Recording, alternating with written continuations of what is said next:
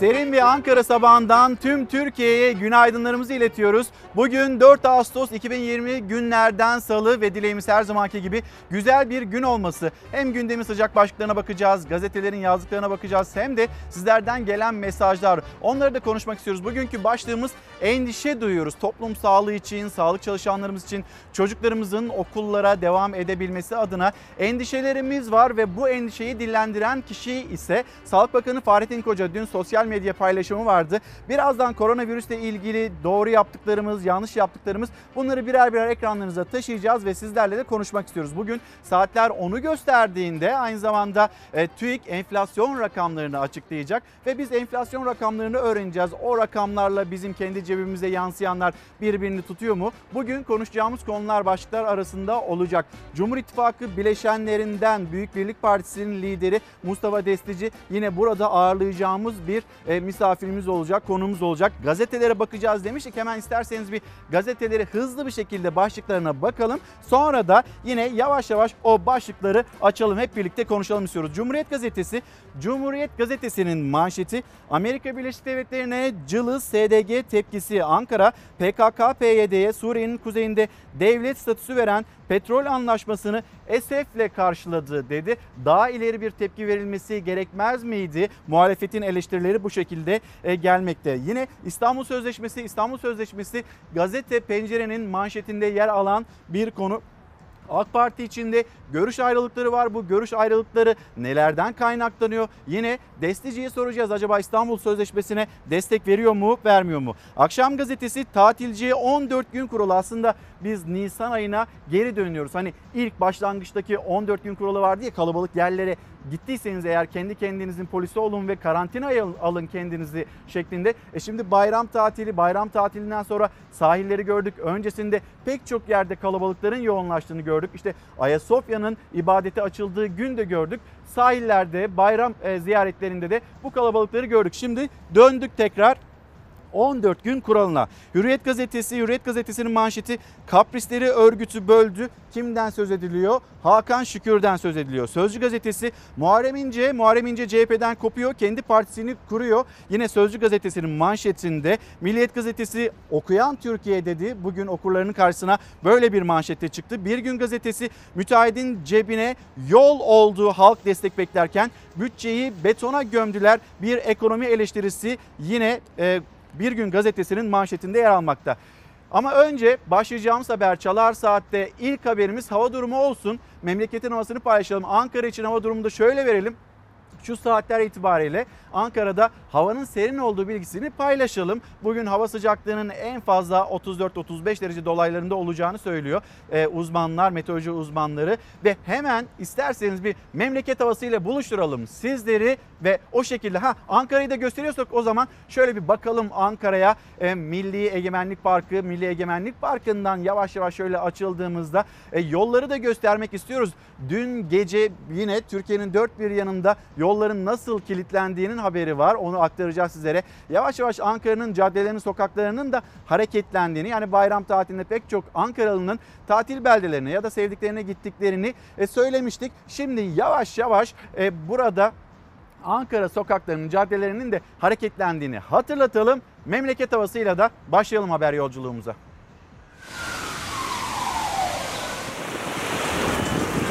Sıcaklıklar yurdun genelinde etkili olurken meteoroloji uyardı. 12 ilde bazı bölgelerde sağanak yağış ve gök gürültülü sağanak yağış bekleniyor. Tedbirli olmakta fayda var. Hava sıcaklıkları Ağustos ayının başlamasıyla mevsim normallerinde seyrediyor. Zaman zaman esen rüzgar yurdun batı kesimlerinde havayı serinletiyor. Sıcaklıklar kuzey ve iç kesimlerde 1 ile 3 derece artacak. Sıcaklıklarda ülke genelinde bugün önemli bir değişiklik beklenmiyor ancak iller bazında Meteoroloji Genel Müdürlüğü uyardı. Hava tahminlerine göre bugün yurdun kuzeyinde yer alan Ordu, Giresun, Rize, Trabzon'un doğusu ve Artvin kıyılarında sağanak yağış bekleniyor. Yurdun güney ve iç kesimlerinde de Isparta, Konya'nın Beyşehir ilçesi, Osmaniye, Antalya, Kahramanmaraş'ın batısı ve Hatay'ın Dörtyolu ilçesinde sağanak yağış uyarısı var. Doğudaysa Van çevrelerinde akşam saatlerine kadar şiddetli yağış görülebilir. Yağışlar zaman zaman gök gürültülü sağanak yağış olarak görülecek. Uyarı yapılan bölgelerde tedbirli olmakta fayda var. Hızır Ayazoğlu günaydınlar. Umutlarınızın aydınlığa kavuştuğu bol kazançlı ve bereketli bir gün olması dileğiyle e, diyerek yeni güne başlıyor ve bizimle bu mesajı paylaşıyor. Doğanay e, hanımdan gelmiş. E, endişe duymamak mümkün mü? Ekonomiye endeksli serbestlik insanları rehavete sürükledi. Bunun sorumluluğunu vatandaşa çıkaramazlar. Yetkililerdir bunun sorumlusu mesajını paylaşıyor Türk Tabipler Birliği. Rakamlar saklanıyor diyor. Rakamlar konusunda bir şeffaflık eleştirisi var. Yine Sağlık Bakanlığı'na yönelik. Ali Oruç Zonguldak Çay Cuma Güzel Yaka Gebeşler Mahallesi'nden bizlere günaydın diyor. Öncelikle başımız sağ olsun. Neden sağlık çalışanlarını e, şehit saymıyorlar? Bunu da konuşmamız gerekmez mi? İşte bu eleştiriyi iletmekte. Gelelim Sağlık Bakanı Fahrettin Koca. Fahrettin Koca'nın dün akşam saatlerinde sosyal medya üzerinden yapmış olduğu o paylaşım bayram kutlamalarında, tatil yerlerinde salgın faktörü ne yazık ki yeterince dikkate alınmadı. Daha önce bazı illerle sınırlı olan vaka artışlarının önümüzdeki günlerde ülke geneline yayılmasından endişe duyuyoruz. Tedbirde güç birliğine ihtiyacımız var ve bizim dayanışarak ancak bu e, virüsü yenmemiz mümkün. Onun dışında tedbirleri elden bırakırsak bir yere varma ihtimalimiz yok. Aslında vurgu burada yapılıyor ama bir yandan da Sağlık Bakanı'na ya da Sağlık Bakanlığı'na paylaşılan verilere yönelik eleştiriler var. Onları da konuşacağız.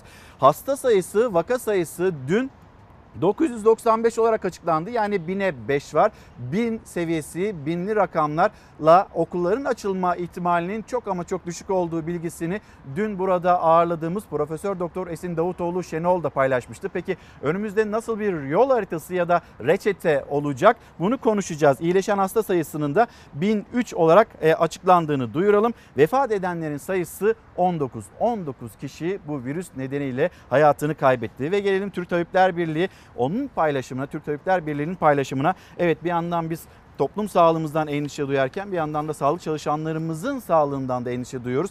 Ve Kahramanmaraş Necip Fazıl Şehir Hastanesi'nde psikiyatri uzmanı olarak çalışan 35 yaşındaki Doktor Mustafa Özlü koronavirüs nedeniyle tedavi gördü hastanede yaşamını yitirdi.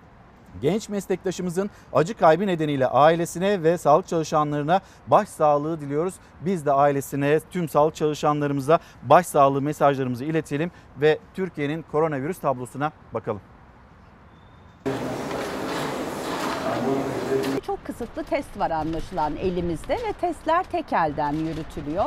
Öyle olunca da saatli bomba gibi insanlar dolaşıyorlar toplumun içinde. Uzmanların zaten düşük bulduğu test sayısı daha da azaldı. 1 Ağustos'ta 45 bin testle 996 yeni hasta tespit edilmişti. Test sayısı sonraki iki günde 40 bine geriledi. 2 Ağustos'ta 987'ye düşse de yeni vaka sayısı 3 Ağustos'ta azalan test sayısına rağmen yeniden 995'e yükseldi.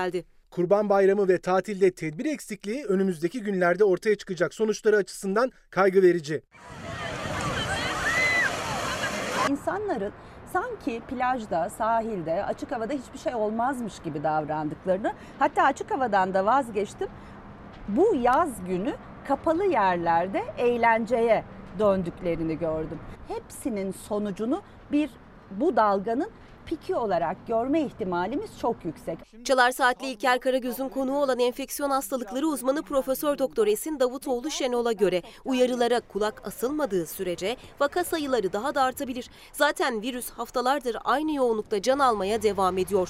Son 24 saate 19 kişi daha hayatını kaybetti. Koronavirüs nedeniyle yaşamını yitirenlerin sayısı 5747'ye yükseldi. Onlardan biri de 34 yaşındaki psikiyatrist Doktor Mustafa Özlü oldu. Kahramanmaraş Necip Fazıl Şehir Hastanesi'nde görevli genç sağlık çalışanı ambulans uçakla İstanbul'a sevk edilmişti. Tüm çabalara rağmen koronavirüse yenik düştü. Sizin günde orada 20-30 tane gördüğünüz ölüm haftalarca süren süreçlerin sonunda ve gerçekten çok can yakıcı. Aslında önlenebilir bir şeyden ölüyoruz çünkü. Alınan önlemlerden en önemlisinin de sınırların kapatılması olduğunu söyledi Profesör Şenol. Sınırların yeniden açılmasını çarpıcı bir örnekle anlattı. Şöyle düşünün. Bir sel felaketi var. Ve siz her tarafı delik bir evde oturuyorsunuz ve her tarafını bezle kapatıyorsunuz. Ve bütün bezleri birden çekiyorsunuz. Açarsak e, hepimiz birbirimize sınır kapılarını sel o tarafa doğru çok daha çok daha büyüyerek gidecek. Son haftalarda teşhis konulan vakalardaki belirtiler ilk günlerdekine göre biraz farklı. Mesela ishal ve kas ağrıları çok sık karşılaşan belirtiler haline geldi. Belirtiler farklılık gösterse de virüsün bulaşma hızı kontrol altına alınabilmiş değil. O yüzden tedbirlerin çok daha sıkı tutulması gerekiyor. Salgın ya da ekonomi değil, salgın ve ekonominin birlikte gitmesi gerekiyor. Twitter'dan ve Instagram'dan mesajlarınız gelmeye başladı. Twitter'dan Tuğçe Hanım göndermiş. Üniversiteleri açma fikirleri var. Yani bir yandan üniversiteler, diğer yandan okulların açılması, hayat bu kadar normalken e, elbette bu konular da gündeme geldi. Okulların açılması için işte takvim de e, ortaya çıktı. 31 Ağustos tarihi üniversitelerin açılmasıyla ilgili adımlar var. Bununla ilgili nasıl bir plan devreye sokulacak şu an için e, net olarak bilemiyoruz. Ama evet üniversitelerin de açılması planı var. Ama Kredi Yurtlar Kurumu oralarda nasıl önlemler alınacak bunun endişesini yaşayan bir arkadaşımız. Fulya Hanım Tekirdağ'ın Şarköy ilçesinden yazmakta E, ve kimse maalesef koronavirüse de uyarılarına da dikkat etmiyor. Artık insanların daha dikkatli olması gerekmez mi demekte? İşte sağlık çalışanlarımız Yaşamını yitirenlerin sayısı 19 olarak açıklandı. Bir sağlık çalışanımız 35 yaşında gencecik bir e, doktorumuz bu koronavirüs nedeniyle yaşamını yitirdi. İşte bu virüs hayatımızda ve bu virüs can almaya devam ediyor. Herkesin toplum sağlığı adına, sevdikleri adına, çocukları adına önlemlerini sıkı sıkıya alması gerekiyor. Kadir Acarlar endişe duyuyoruz. Maske takmak zorunlu ama sahillerde e, açık ve pek çok kişinin de maske takmadığını söylüyor sahillerde. Bu ne perhiz, bu lahana, ne lahana turşusu demekte. Kendi halkını tanımak şart. Recep Bey göndermiş, Recep Becenek. Ne karar verince sonucun ne olacağını bilmek zorunlu. İnsanları tatile göndermek için 6 ay ödemesiz banka kredisi verdiler. Bunun sonucunun kötü olacağını bilmek bu kadar zor muydu diyor ve hatırlatıyor o kredileri. Yine e, Oya Hanım günaydınlarımızı iletelim. E, neden hani bu S-400'leri niye konuşmuyoruz diye gelen bir mesaj var görebildiklerim arasında. Sağlık Bakanlığı daha etkili önlemler aldırsın. Toplu taşıma araçlarında sosyal mesafe kalmadı. Bu konuda bir şeyler yapsınlar ya da test yaygınlaştırılsın. Korona bilgilendirme spotları artırılsın. Üzülmek, endişe duymakla Sağlık Bakanlığı görevini yerine getirmiş olmuyor. Ve bu mesajın sahibi de Nuray Kıran. Nuray Hanım'ın gönderdiği mesaj bu şekilde. Şimdi tatil bitti. Tatilin bitişinde de tabii ki pek çok kişi evlerine dönmek için yollara düştü. Ve bu da yine yollarda ciddi bir yoğunluk yarattı.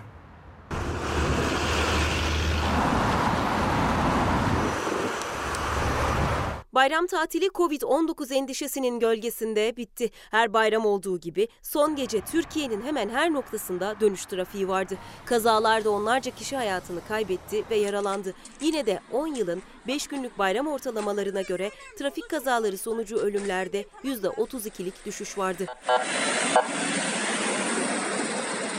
Kurban Bayramı'nı Ege ve Akdeniz'de geçiren tatilciler bayram biter bitmez yollara düştü. Kuşadası, Söke, Didim tarafından gelenler Aydın'da, Antalya, Muğla ve İzmir'den araçlarıyla yola çıkan tatilciler Afyonkarahisar'da, 43 ilin geçiş güzergahı olan Kırıkkale'de de yollar kilit haldeydi. Küçük ilçelerden çıkışlarda zaman zaman kilometrelerce kuyruklar oluştu. İstanbul girişi, Kocaeli ve Sakarya'da alışılmış görüntüler vardı. Yoğunluk gün içinde başladı, sabaha kadar sürdü.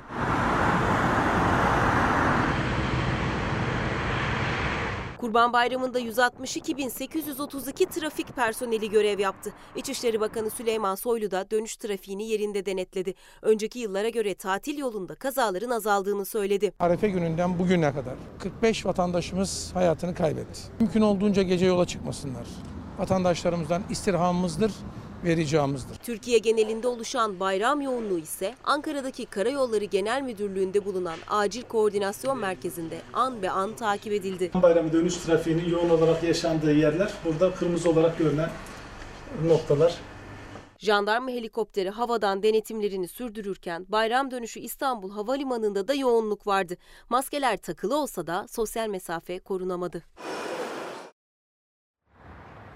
Serhat Bey günaydın. Sanırım pandemiyle ilgili her gün televizyonlarda yapılan açık oturumları yeniden gündeme getirmek, unutulan Covid-19'u insanların hatırlamasına ve ciddiye almasına neden olacaktır. Aslında sürekli bu yayınlar yapılıyor. Türkiye'nin bir numaralı gündem maddesi, dünyanın da bir numaralı gündem maddesi, Türkiye'nin de bir numaralı gündem maddesi başlığı bu. Ama e, bu konuda yapılan tüm yayınlar, tüm uyarılara rağmen etrafımızda her yerde bir rehavet olduğunu görüyoruz, yaşıyoruz. Gidiyorsunuz alışveriş merkezlerinin ne kadar kalabalık olduğunu görüyorsunuz. Ya da işte bayram nedeniyle yola çıkan insanlar ya da sahillere bakıyorsunuz. Sadece sahillere de bakmamak gerekiyor. Açık alanlar, kapalı alanlar pek çok yerin yine e, Covid-19 yokmuşçasına insanların hareket ettiği yerler haline geldi. Ve maalesef tüm bu yayınlara rağmen Covid-19 ile ilgili bu pandemiyle ilgili tedbirler açıklanıyor olmasına rağmen kısıtlamalar kalkınca sanki bu iş bitti, bu virüs de ortadan kalktı ve dağıldı gibi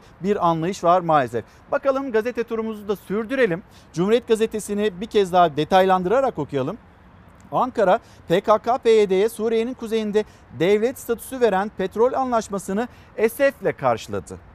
Amerika Birleşik Devletleri Dışişleri'nin onayıyla terör örgütü PKK-YPG güdümündeki SDG ile ABD'li bir şirketin, enerji şirketinin yaptığı petrol anlaşmasına Ankara gecikmeli tepki gösterdi. Suriye'nin toprak bütünlüğüne vurgu yapan Ankara gelişmeyi terör finansmanı olarak değerlendirdi ve esefle karşılıyoruz. Kabul edilemez denildi. Yine Ankara kadar Şam'dan da e, bir eleştiri var. Bunun bir petrol hırsızlığı olduğu söyleniyor. Rusya'nın bu anlaşmaya nasıl bir tepki vereceği kuşkusuz bu süreçte dikkatle takip edilecek ama Geçmişe şöyle bir döndüğümüzde ABD Başkanı Trump'ın açıklamalarını bir hatırlayalım isterseniz.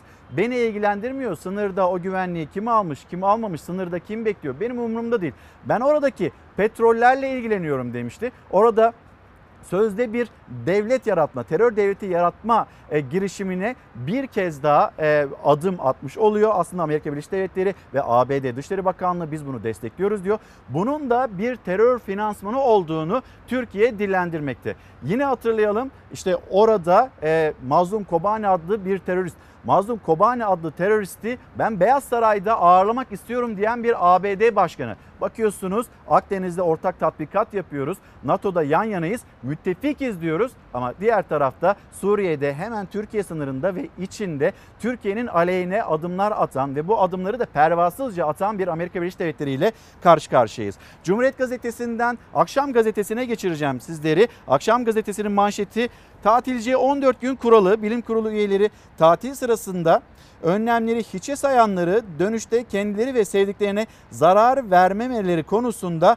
uyardılar. Bir yandan işte Profesör Doktor Levent Yamanel onun açıklamaları var. Vatandaşlar 14 gün karantina uygulamalı, iş hayatına dönecekler mümkünse evden çalışmalı, işlerine gidecekler, maske takmalı ve mesafe kurallarına uymalı demekte. Profesör Nuran Yıldırım kalabalık tatillerden dönülen yerlerdeki insanlar da riske atılıyor. Emekler boşa gidiyor. Kurallara uyulmazsa başladığımız yere geri dönebiliriz denilmekte.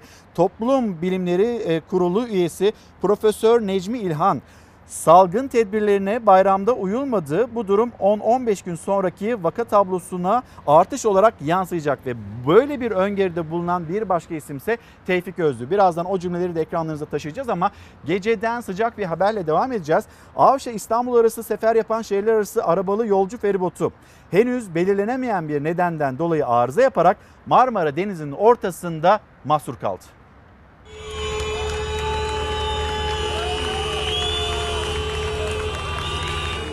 Yatacak sabah kadar sahilde? Ateş ölçümü yapılmadı hiçbir şekilde. İnsanlar zaten koltukların üstünde oturmuyor tamamıyla yerlerdeydi. Feribot arıza yaptı. Denizin ortasında saatlerce mahsur kalan yolcular protesto etti.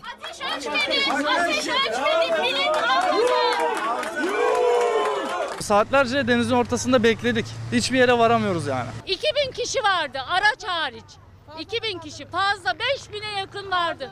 Çoluk çocuk hep perişan yerlerdeydi. Avşa Adası İstanbul arası sefer yapan özel bir şirkete ait arabalı yolcu feribotu motor arızası nedeniyle Marmara Denizi'nin ortasında mahsur kaldı. Saat 16'da yola çıkmışlardı. Deniz ortasında aniden duran gemidekiler bir süre sorunun giderilmesini bekledi. Ama sorun çözülmeyince saatler ilerledikçe sinirler de gerildi. Oraya 100 tane servis çağıracak mısınız? Beyefendi, oraya 100 tane servis çağıracak mısınız? Kaptan ve mürettebat sorunu gideremedi. Sahil güvenlik ve kıyı emniyet ekiplerine haber verildi. Yaklaşık 4 saat açıkta bekleyen gemi gece 2 sularında İstanbul'daki Zeytinburnu sahiline yanaştırıldı. Motorları yanmış galiba. Mürettebatta biraz alkollü dediler ama. Neden bu kadar rahatsınız, neden bu kadar relaksınız dedim. Hiçbir şekilde ilgilenmiyordu, umursamıyordu. Sonuçta bu geminin kaptanı sizseniz bu kadar insan var dedim. E, fazlasıyla bir ağırlık vardı. İçerisi böyle mülteci kampı gibi. Yiyecekler tükenmiş zaten. Çocuklar ağlıyor. Her şey perişan halde. Temizlik sıfır. Yolcular saatler süren esaretin ardından tepkiliydi. Virüs önlemlerine dikkat edilmediğini ve kaptanın alkollü olduğunu iddia ettiler. Hürriyet gazetesiyle devam edeceğiz. Kaprisleri örgütü böldü. Fethullah Gülen'in en yakınındaki isimlerden biri olan Mehmet Yaşar'ın Baylok kayıtlarından örgüt içindeki para kavgası ve Hakan Şükür'le ilgili ilginç bilgiler çıktı. Toygun Atilla'nın Hürriyet gazetesinden Toygun Atilla'nın e, haberi Hürriyet'in ulaştığı Baylok yazışmaları Mehmet Yaşar'la örgütün mali sorumlularından İsmet Aksoy arasında geçiyor. Yaşar ve Aksoy'un önceki günde öncelikli gündemi örgütün iki numaralı olan iki numarası olan Mustafa Özcan'ın mali konularda Fethullah Gülen'den gelen talimatlara uymaması ve bu yüzden ikilinin arasında yaşanan gerilim. Bir diğer ağırlıklı konuysa Amerika Birleşik Devletleri'ndeki başkanlık seçimi kampanyası boyunca Demokrat aday Hillary Clinton'a yapılacak mali desteğin nasıl olacağı. Yaşa ile Özcan yazışmalarında firari futbolcu Hakan Şükür'ün bitmeyen kaprislerinin örgüt içinde nasıl büyük sıkıntı yarattığından da söz ediyorlarmış. Bu Baylok konuşmalarından, Baylok kayıtlarından çıkan bilgiler böyle. İnce Parti'yi yılbaşında kuruyor. Siyaset, Cumhuriyet Halk Partisi bunu konuşuyor, tartışıyor. Muharrem İnce'ye yakın kaynaklarla konuşuyorum. İnce'nin parti kuracağım dediğini söylüyorlar. Tarih olarak da yılbaşını veriyor. Bir, yeni parti hiç siyaset yapmamış alanında uzman olan yeni isimler tarafından kurulacak. İki, partide eski CHP'li sadece ince olacak. Üç, partinin iki ayağı da Ankara'da olacak. Dört, yeni parti Türkiye'ye hitap edecek. Beş, Cumhuriyetçileri bir çatı altında toplayacak. İnce'nin partisinin hedeflerinin bu şekilde olacağı söyleniyor ve yılbaşında da bu partinin kurulacağıyla ilgili bilgi var. Sözcü gazetesinin manşetinde de yine İnce var. Ama önce 3200 metrede kahreden bir kaza meydana geldi. Milli Eğitim Bakanlığı çalışanları, iki de öğretmenimiz pikniğe gidiyorlardı ve sonrasında işte o feci kaza meydana geldi. Sabah 9.45 civarı üzücü bir haberle sarsıldık. Pikniğe giden vatandaşlarımızın kaza yapmasıyla 6 vatandaşımızın vefat haberini öğrendik. Piknik yolculuğu faciayla bitti. Uçuruma yuvarlanan pick-up'ta ikisi öğretmen, 6 kişi hayatını kaybetti.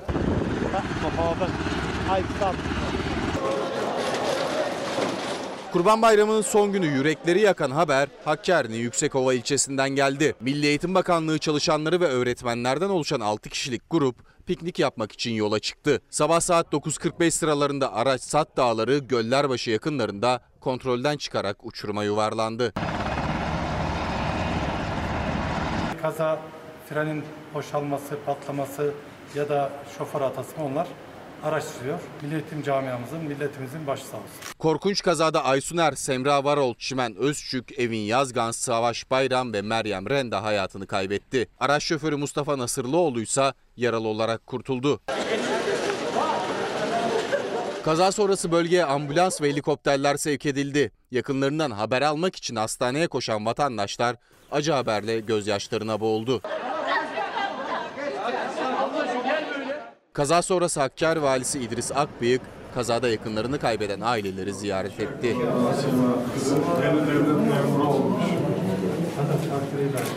Ankara'nın Gölbaşı ilçesinde ise içinde gurbetçi ailenin bulunduğu otomobil park halindeki tıra çarptı. Kazada araçta bulunan 5 kişi hayatını kaybetti.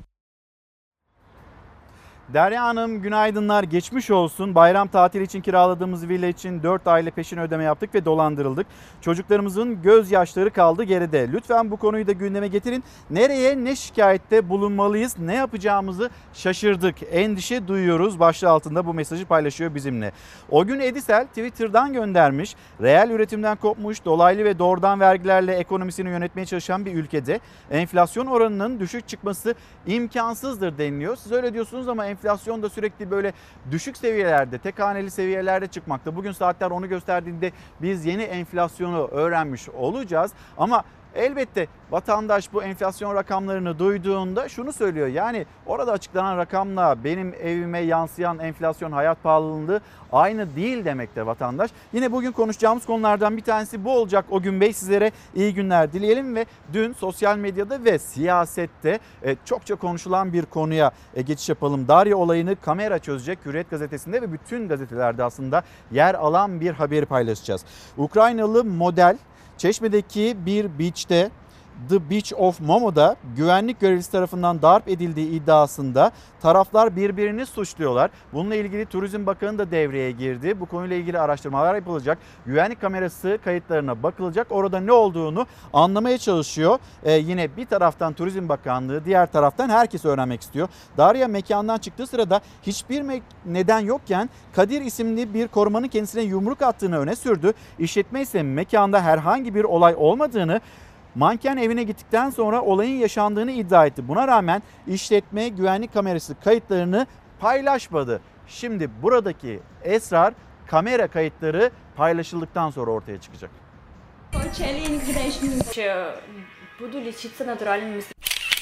Yüzünün kanlar içinde kaldığı fotoğrafını paylaştı. Sessiz kalmak istemiyorum diye yazdı. Dünya ünlü Ukraynalı model Darya Kayriluk iddiasına göre İzmir Çeşme'deki özel plajda güvenlik görevlilerinin saldırısına uğradı. Turizm Bakanı Mehmet Nuri Ersoy yapanların yanına kar kalmayacağını söyledi. Gözaltına alınan bir şüpheli ise akşam saatlerinde serbest kaldı. Cuma gecesi Çeşme'de yaşanan turizm bölgesinde asla olmaması gereken ve özellikle de bir kadına yönelik yapılan çirkin saldırıyı kınıyorum. Bu kabul edilemez magandalığın kimsenin yanına kar kalmayacağını hep birlikte göreceğiz. Fotomodel ve manken Darya Kayriluk bir hafta önce tatilini geçirmek için Ukrayna'dan Çeşme'ye geldi. Arkadaşlarıyla bir villa kiraladılar. Ünlü modelin iddiasına göre Dalyan sahilindeki eğlence mekanının çalışanlarının saldırısına uğradılar. Darp raporu alan Kayriluk ve arkadaşları polise giderek şikayetçi oldu.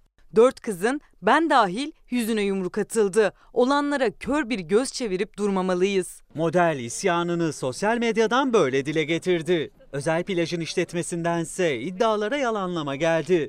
Bakan Ersoy'un da kınadığı olayın ardından gözaltına alınan şüpheli ise emniyette verdiği ifadenin ardından savcılık talimatıyla serbest bırakıldı.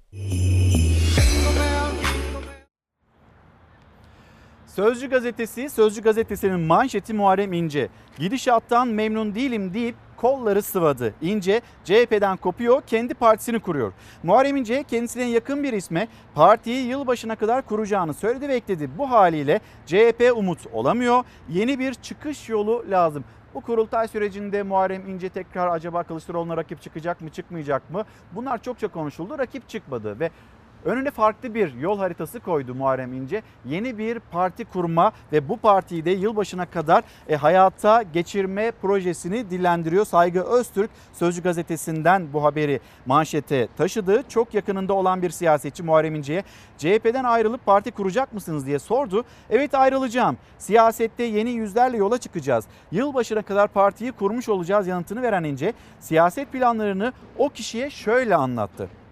Türkiye'nin gidişatından memnun değilim.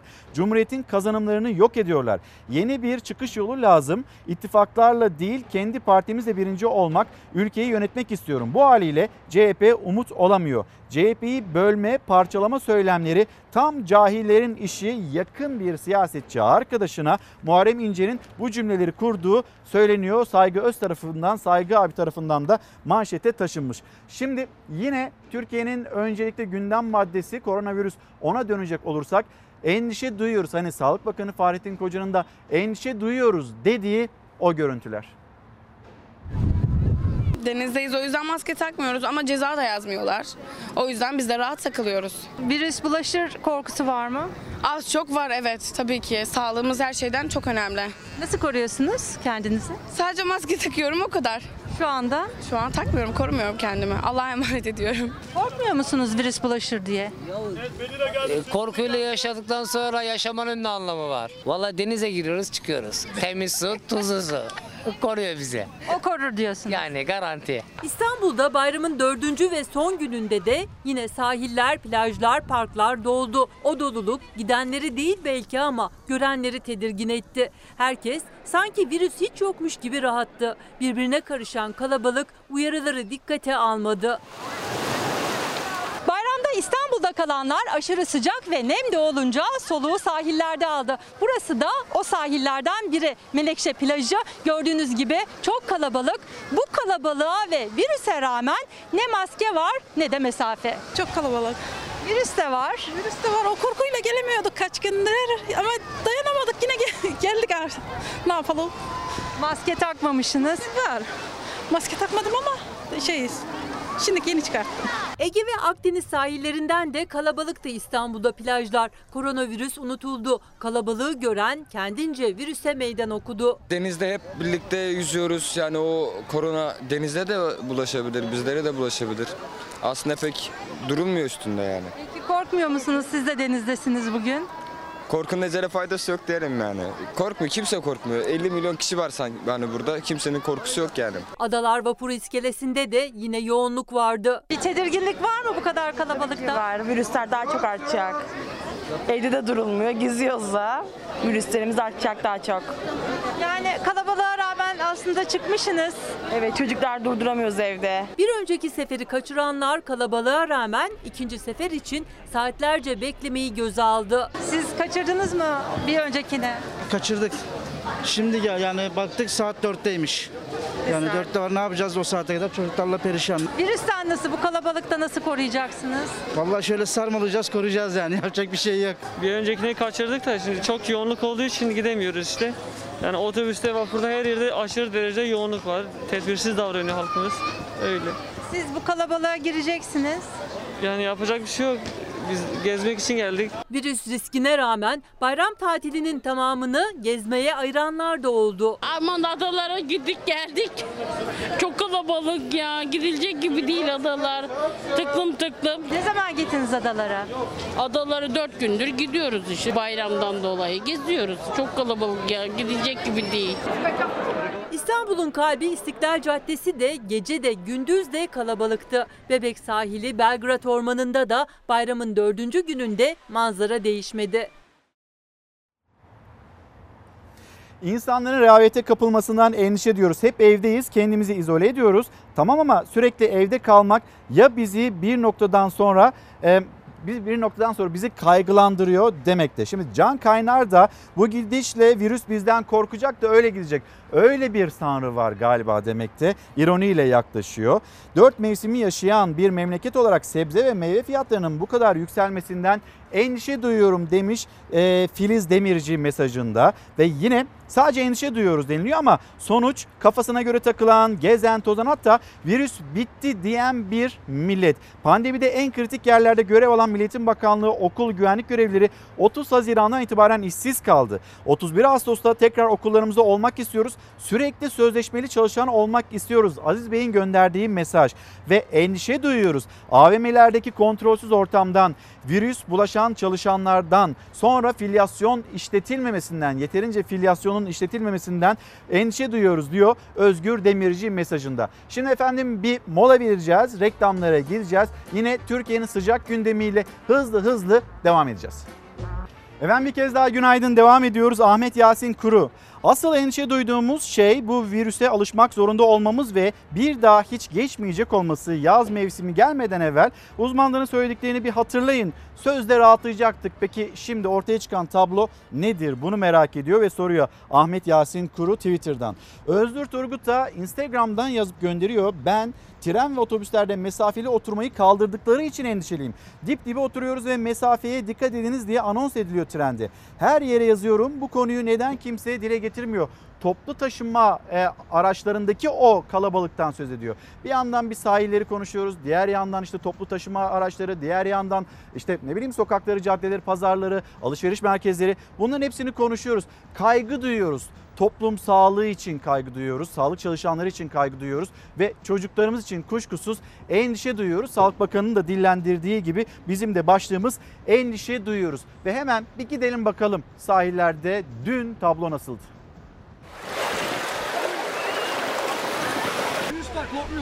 Yok virüs yok yani burada şu anda. Giriyorlar baksana. Girdikleri için biz de giriyoruz yani. Sosyal mesafe kuralına uyan olmadı. Tatil bölgelerinde plajlar bayramın son gününde de dolup taştı.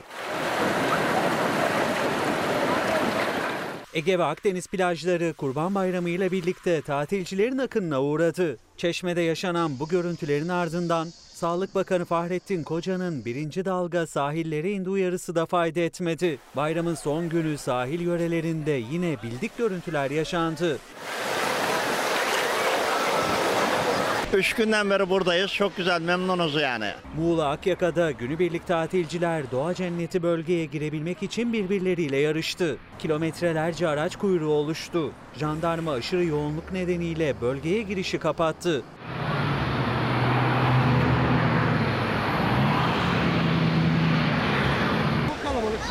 Olsun abi sıkıntı yok bizim için ya Allah'tan geldi. Topraktan geldik toprağa gideceğiz. Çoğu yerde maskemizi takıyoruz ama denizde de yani maske takacak değiliz. Akyaka'ya gelen vatandaşlar hem karada hem de denizde izdihama neden oldu. Sahilde binlerce vatandaş sosyal mesafeyi hiçe sayıp hem güneşlendi hem de denize girdi.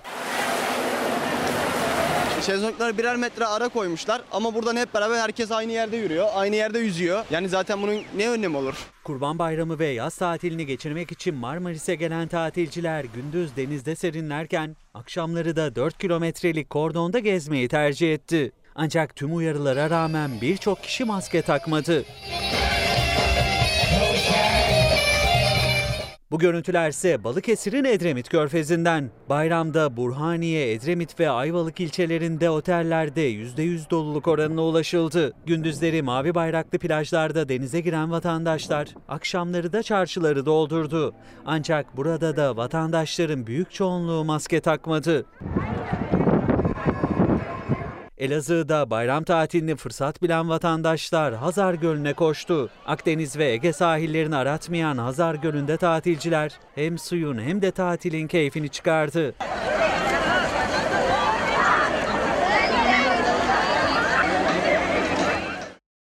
Erhan Bey günaydın. Bir çağrısı var Erhan Bey'in pandemi ve vergi cezaları borçları, ödenmeyen SGK primleri, banka kredi borçları, iş hacimlerinin daralması. Bu kadar ağır yükleri esnaf, orta ölçekli işverenler nasıl kaldıracak? Vergi barışı bekliyoruz demiş. Böyle bir çağrısı var. Böyle bir adım atılır mı atılmaz mı? Bayramın öncesinde esnafla ilgili can suyu olabilecek vergi indirimleri gündeme gelmişti. Otomotiv sektörü bu sektöre bakacağız. Otomotiv sektörünün de bir vergi indirimi KDV düzenlemesi, ÖTV düzenlemesi beklentisini dillendirelim. Aksi halde bu sektörde bir işsizlik dalgasının hayatımıza girebileceği endişesini de yine sektör uzmanları dillendiriyor. Şimdi siyasetin sıcak başlıklarından bir tanesiydi. Tarım Bakanı Pak Demirli ile girdiği tartışmadan sonra e, MHP'den ihraç edilen isim Cemal Engin Yurt dün sessizliğini bozdu ve e, Haber Global'de sansür, sansürsüz programına konuk oldu. Üzüldüm kalp kırmaya gerek yokmuş dedi ve devamını bakın hangi sitem dolu cümlelerle getirdi. Üzüldüm. Neye üzüldüm? Birçok kalp kırdım. Benimle hiç ilgisi olmayan insanlar liderime hakaret ettiğinde en acımasız muhalefeti ben yaptım. Mecliste liderime laf söylendiğinde en acımasız kavgaların içinde oldum. Her yerde kavga ettim. Dolayısıyla öyle bir hale geldik ki mahallenin delisi olduk ya. Ben ders çıkarttım.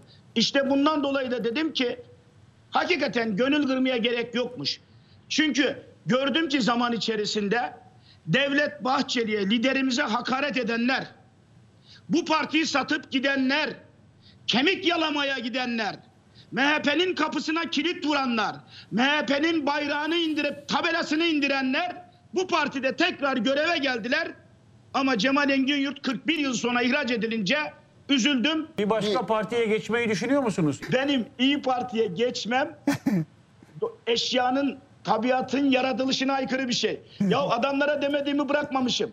Sayın Akşener'e söylemediğimi bırakmamışım. Nasıl bakacağım gidip yüzüne ya? Ya da onlar bana nasıl iyi davranacaklar ya? Benim İyi Parti'nin kapısının önünden geçmem mümkün Siyasi değil. ya. olarak- CHP beni alır sahip eder. Yani teklif bile etmezler zaten. Ben MHP'den ihraç edildim. Ülkücülükten, Türkçülükten ve Türk milliyetçiliğinden beni kimse ihraç edemez. Sayın Devlet Bahçeli'ye karşı en ufak bir saygısızlık yapmayı Allah nasip etmesin. Ama bunu söylerken de hiç kimse şunu düşünmesin. Cemal Engin Yurt tekrar geri alınırım diye yalakalık mı yapıyorsun demesin. Ben bundan sonra ordu milletvekili olarak Türk milletine ve orduya hizmet edeceğim. Süre bittiğinde bağımsız olarak milletvekili aday olacağım. Sistem dolu cümleleri var Cemal Engin Yurdun ve önümüzdeki günlerde hani ben kimseye e, yaranmak için ya da yalakalık yapmak için bu cümleleri kurmuyorum. Benim liderim Devlet Bahçeli'dir demekte ve sonraki siyaset yolculuğu ile ilgili sonraki adımı ordudan bağımsız milletvekili olabilmek adına bakalım siyaset ne getirecek ne götürecek Cemal Engin Yurt bu süreçte başka hangi cümleleri kuracak hepsini konuşacağız ve göreceğiz. Milliyet gazetesi Milliyet gazetesinin manşeti okuyan Türkiye. Türkiye Temmuz'da 60 milyon kitap üreterek tüm zamanların en güzel rekorunu kırdı. Rakamlara göre kişi başı 5 kültür, 5 eğitim kitabı düşüyor. Okuyan Türkiye Milliyet Gazetesi'nin manşeti ve yine dalga dalga korona. Bayramın son gününde salgın için alınması gereken bireysel tedbirler unutuldu. İstiklal Caddesi'nde gezenler ve adalara gitmek için iskelelere akın edenlerin maske ve sosyal mesafe kurallarına uymadığı görüldü. Sağlık Bakanı Koca bayramda salgın faktörü yeterince dikkate alınmadı. Vaka artışlarının ülke geneline yayılmasından endişe ediyoruz dedi. Profesör Mustafa Necmi İlhan da vaka artışları yaklaşık 10-15 gün sonra tabloya yansıyacaktır açıklamasını yaptı. Bir de bilim kurulundan Profesör Doktor Tevfik Özlü, Tevfik Özlü'nün mesajları. Bayram ve tatil dönemi bitiyor. İnsanlar yavaş yavaş artık e, tekrar kentlerine, evlerine, işlerine geri dönmeye başladılar. Bayram süresince gerek aile içinde e, bayramlaşma esnasında gerek tatil yerlerinde, turizm e, turistik tesislerde ciddi bir kalabalıklaşma oldu, temas oldu. Tedbirlere dikkat edenler var ama etmeyenler de var. Bunun bir şekilde önümüzdeki e, günlerde bir yansıması olacağına inanıyorum ben. Umarım olmaz ama e, önümüzdeki 10-14 gün içerisinde vaka sayılarımızda bir artış olması bekleniyor. E, Umarım bu çok e, fazla olmaz ve önümüzdeki e, süreci etkilemez. Çünkü önümüzde okulların açılması söz konusu. Okullar açılmadan önce hani bulaşı düşürmemizde yarar var. Bu bayram biraz vaka sayılarının tam tersine düşmesine değil artmasına neden olabilir. Yurttaşlarımız yavaş yavaş kendi evlerine, memleketlerine, işlerine tekrar geri dönecekler. Benim önerim bu döndükten sonraki 14 gün kendilerini yakından takip etsinler. Tabii ki kısıtlamalar, yasaklamalar ihtiyaç olursa tekrar gelebilir. Fokal yani yerel olarak veyahut da işte e, genel olarak yapılabilir ama gönlümüz hani bunların olmaması. Hane halkımız dışında bir buçuk metre mesafeyi korursak, maskelerimizi takarsak ve temizliğe dikkat edersek e, biz her işimizi yapabiliriz. Virüse fırsat vermeden hayatımızı yaşayabiliriz. Efendim şimdi misafirimiz Büyük Birlik Partisi lideri Mustafa Desteci. Günaydın. Hoş geldiniz. Ülke gündemini, siyaset, siyaset neyi konuşuyor? Vatandaş, siz sürekli böyle vatandaşın içindesiniz. Hani bu pandemi süreci var ama diğer yandan da vatandaşı dinlemeye çalışıyorsunuz. Vatandaşın gündeminde hangi konular var, başlıklar var? Bunları size sormak istiyorum. Ama bir yandan da böyle kendinizi de korumanız gerekiyor. Bir milletvekili, Şanlıurfa milletvekili, AK Parti Şanlıurfa milletvekili Ahmet Akay testinin pozitif çıktığı bilgisi var. Hem bir geçmiş olsun diyelim hem de milletvekillerinin zaman içinde karşı karşıya kaldıkları durumu konuşalım. İslam ümmetinin beklediği gün bugündür. İnşallah Meclisten arka arkaya Covid-19 haberleri geliyor. Son olarak AK Parti Şanlıurfa Milletvekili Ahmet Akay'ın testi pozitif çıktı. Neyse ki vekil yaptığı açıklamada sağlık durumunun iyi olduğunu söyledi. Akay Ayasofya Camii'nin açılışına da katılmıştı. Elhamdülillahi Rabbil alemin. 24 Temmuz'da ibadete açılan Ayasofya Camii'nin binlerce kişinin katıldığı açılışının ardından AK Parti Manisa Milletvekili İsmail Bilen ve Hatay Milletvekili Hüseyin Şanverdi'nin testleri pozitif çıkmıştı.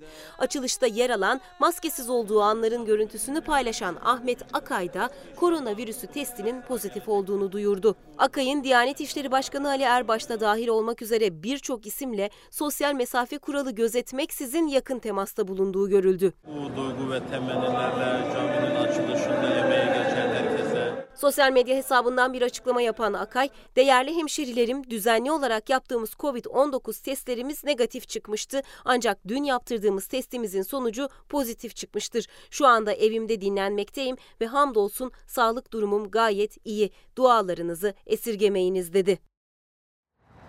Şimdi sosyal mesafenin yitirildiği yerler var ve o yitirilen yerlerden bir tanesi işte sahiller ya da ne bileyim pazar yerleri bundan söz ederken Ayasofya Camii, Ayasofya Camii'nin açılışında da ibadet açılışında da bu mesafenin yitirildiğini gördük bizler. Ve aynı zamanda AK Parti Manisa Milletvekili İsmail Bilen, Hatay Milletvekili Hüseyin Şanverdi ve en sonda Şanlıurfa Milletvekili Ahmet Akay'ın testleri pozitif çıktı. Siyasetçi olarak siz kendinizi nasıl koruyorsunuz? Siz de gittiniz e, o Ayasofya'nın e, ibadete açıldığı gün oradaydınız, cuma namazındaydınız. Siz ne yapıyorsunuz, nasıl koruyorsunuz kendinizi? Endişe duyuyor musunuz? İlker Bey, tabii bizi izleyen bütün vatandaşlarımızı e, bu Ankara, güzel bir hava Ankara'da bugün. E, sizin Sormayı unuttum yükseklik korkunuz var mı yok mu yok, diye. elhamdülillah. Ha, iyi bari. Allah'tan başka korkumuz yok. E, vatandaşlarımızı saygıyla, sevgiyle selamlıyorum. Hayırlı yayınlar diliyorum. Çok sağ olun. Davetiniz için de teşekkür ediyorum. Tabii ben öncelikle koronavirüs salgınından hayatını kaybeden e, 5000 üzerinde vatandaşımız var. Onlara Allah'tan rahmet diliyorum. E, Şu anda hastanelerde, servislerde, yoğun bakımda, entübe vaziyette e, tedavi gören vatandaşlarımıza acil şifalar diliyorum. Bir sağlık çalışanımızı daha İşte kaybettik maalesef bu virüs Allah nedeniyle. rahmet eylesin. 35 yaşında Tabii gencecik bu bir süreçte sağlık çalışanlarımız gerçekten çok özverili çalışıyor. Emniyet görevlilerimiz hakeza öyle. Ee, tabii bir an önce milletvekili arkadaşlarımızdan bahsettiniz. Ee, virüse yakalanan. En ciddisi biliyorsunuz e, AK Parti Grup Başkan Vekilimiz e, Muhammed Akbaşoğlu. E, hala tedavisi hastanede devam ediyor. E, ben onunla birlikte diğer bütün milletvekili arkadaşlarımızı da geçmiş olsun diyorum. Tabii bizim siyasetçi olarak şöyle bir zorluğumuz var. E, biz e, tedbirleri alıyoruz, vatandaşa tavsiyelerde bulunuyoruz. Ama öyle anlar oluyor ki e, sizin kendinizi koruyamayacağınız anlar oluyor. Yani vatandaşın içine girmek mecburiyetindesiniz. Ben düşünün ki geçtiğimiz e, bayramdan önceki pazar günü sabah buradan sabah namazını kıldım. Saat e, 6'da yola çıktım. 10'da Samsun'a gittim. Samsun'da kahvaltılı bir e, basın toplantısı ve akabinde arkadaşlarla istişare toplantısı teşkilat mensuplarıyla. Oradan 12.30'da arabaya bindim. Ordu'ya gittim. Orada il binasında yine bir basınla değerlendirme toplantısı ve Ortalama kaç kişiyle temas ettiniz bir günde yani? yani bakın bir dakikada özetleyeyim. Oradan e, iki ziyaret yaptık. Daha sonra Kumru ilçesine gittim bir düğüne, nikah şahitliğine. Oradan geldim Samsun merkezde tekrar bir arkadaşımızın kızının nikahı vardı. Ona katıldık. E, mesela o düğün beni şaşırttı şöyle. Ben Dün e, akşam katıldığınız düğünden mi söz ediyorsunuz? Erhan Yok, Usta'nın kızının yok. düğünü. Geç, Başka bir düğün. haftadan bahsediyorum Samsun'dan. Ee, bizim Mehmet Bey'in kızının düğününden, eski kurucularımızdan. E, şimdi daha sonra oradan çıktım. Alaçam ilçesine gittim. Ee, bir taziyeye. Ee, ve ertesi günü sabah namazında eve girdim. Yani sabah namazında çıktım 24 saat sonra hiç dinlenmeden ertesi gün sabah namazında eve girdim. Tabii düğünlerde benim gördüğüm şu noksanlık var, e, eksiklik var. E, açıklanan, bildirilen işte masalarda az sayıda insan oturacaktı. Ama bazı düğünlere gittiğimizde şunu görüyoruz ki eski düzen yani 10 kişilik masa ise 10 kişi oturuyor. Ve tabii yemekler yendiği için, ikramlar yapıldığı için e, maskeler çıkarılıyor belli bir alanda. Tabii o arada siz düğüne gittiğiniz için e, gelip birileri sizinle fotoğraf çektirmek istiyor. Hatta öyle anlık e, dalgınlık hali yaşıyorsunuz ki gelip birisi kulağınıza bir şey söylüyor. Şimdi e, siz vatandaşı itemiyorsunuz. Yani e, ya Sağlık da Bakanı gibi bana yaklaşma deyin. e, şimdi ya, sessizce bana yaklaşma demişler. Şimdi bazen dalgınlık oluyor. Yani her zaman siz de e, koronavirüsü düşünmüyorsunuz. O anda başka bir şey düşünüyorsunuz. Başka bir konu konuşuyorsunuz. Ülkenin başka gündemleri var. Ama ben şunu görüyorum. Biz e, bir kere bütün vatandaşlarımız şunu bilmesi lazım ki e, salgın devam ediyor. Tüm hızıyla devam ediyor ve açıklanan tüm e, tedbirlere uymamız lazım. Tavsiye kararlarına uymamız lazım. Maskeyi müm- mümkün olduğunca takmamız lazım. Açık hava dışında ve kendi başımıza ya da aile evde olduğumuz dışında e, mesafeyi mutlaka korumamız lazım. Hijyen kuralları hepsinden önemli. Çünkü virüs size e, elinize bulaşsa da belli bir süre sonra elinizi güzelce o 20 saniye kuralına uyarak yıkarsanız ya da dezenfekte ederseniz virüsü zaten öldürüyorsunuz. Onun için sık sık e, hijyen kurallarına uymak lazım. Yani el yüz temizliğini dikkat etmek lazım. Biz tabii e, sıcakkanlı bir toplumuz. Düğünü, derneği, asker uğurlaması olan... Dün mesela çok özür dilerim. Dün katıldığınız düğünde durum nasıldı? Meral Hanım vardı. Siz vardınız. Nikah şahidiydiniz. Sosyal mesafe... Ali Babacan Bey vardı, Sayın Davutoğlu vardı, e, diğer milletvekili arkadaşlar vardı, e, farklı partilerden genel başkan yardımcıları vardı. E, Orada yine oturuş düzeninde sosyal mesafe muhafaza edilmişti ama nikah için gittiğinizde, nikah şahitliği için gittiğinizde ya da işte daha sonra vatandaşların gelip e, fotoğraf çektirme ya da sohbet etme anlarında e, mutlaka boşluğa düşüyorsunuz. Yani bu 2-2 daha 4 ama e, gitmemek de olmuyor. E, neticede e, tedbir alarak e, hayatımızı devam ettiriyoruz. Ama vatandaşlarımızın yapması gereken e, mecbur kalmadıkça kalabalıklar içerisine girmemek ve yine mecbur kalmadıkça e, hijyen kuralları başta olmak üzere mesafe ve maske siz mutlaka bunlara çok dikkat etmeleri lazım. Çok İşin dikkatli bir bu. şekilde bir siyasi parti e, lideri olarak da takip ediyorsunuz süreci. Şimdi Sağlık Bakanlığı'nın açıklamış olduğu rakamlar, veriler var. Bunlarla ilgili kaygılarını dillendiriyor vatandaşlar. Uzmanlar da şeffaf olmadığı söyleniyor. Bu açıklanan rakamlarla ilgili düşünceniz nedir?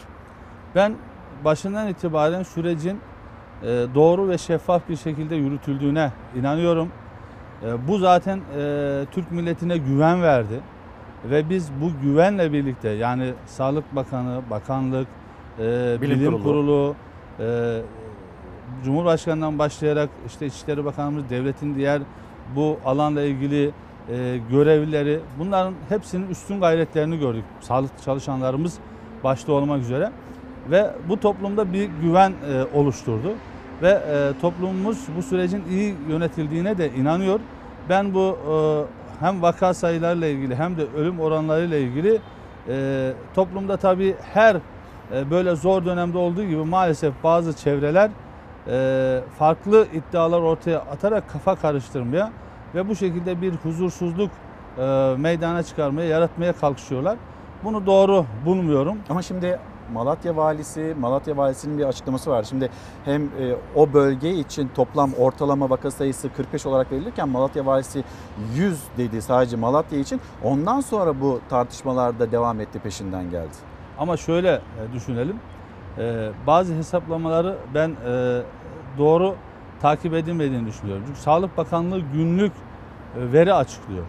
E, Oysa ki e, bazı e, ilgililerimiz ya da işte basında çalışan arkadaşlar ya da işte bu tür iddiada bulunanlar onlar diyelim ki bir haftalık veriyi alarak konuşuyorlar. Yani mesela şu anda hastanede kaç kişi yatıyor? Malatya'yı söylediniz. Malatya Hastanesi'nde diyelim ki 100 kişi yatıyor dedi Sayın Vali. E şimdi bu 100 kişi e, aynı gün yatmadı ki. Bir gün önce yatan var, iki gün önce yatan var, üç gün önce yatan var, Ya geçen hafta yatan siz var. bu açıklanan rakamların Ben bu e, açıklanan şeffaflıkla paylaşıldığını düşünüyorsunuz. e, doğru e, olarak açıklandığını düşünüyorum. Yani e, bakanlığın, bilim kurulunun zaten tavsiyeleriyle hareket ediliyor ve ona azami derecede e, özen göstererek, dikkat ederek, uyarak bu süreci ürettiğine inanıyorum. Ama gerçek şu ki bir kere şunu bileceğiz. Aşı geliştirilene ya da kesin tedavide sonuç verecek bir ilaç bulunana kadar biz bunu yaşayacağız.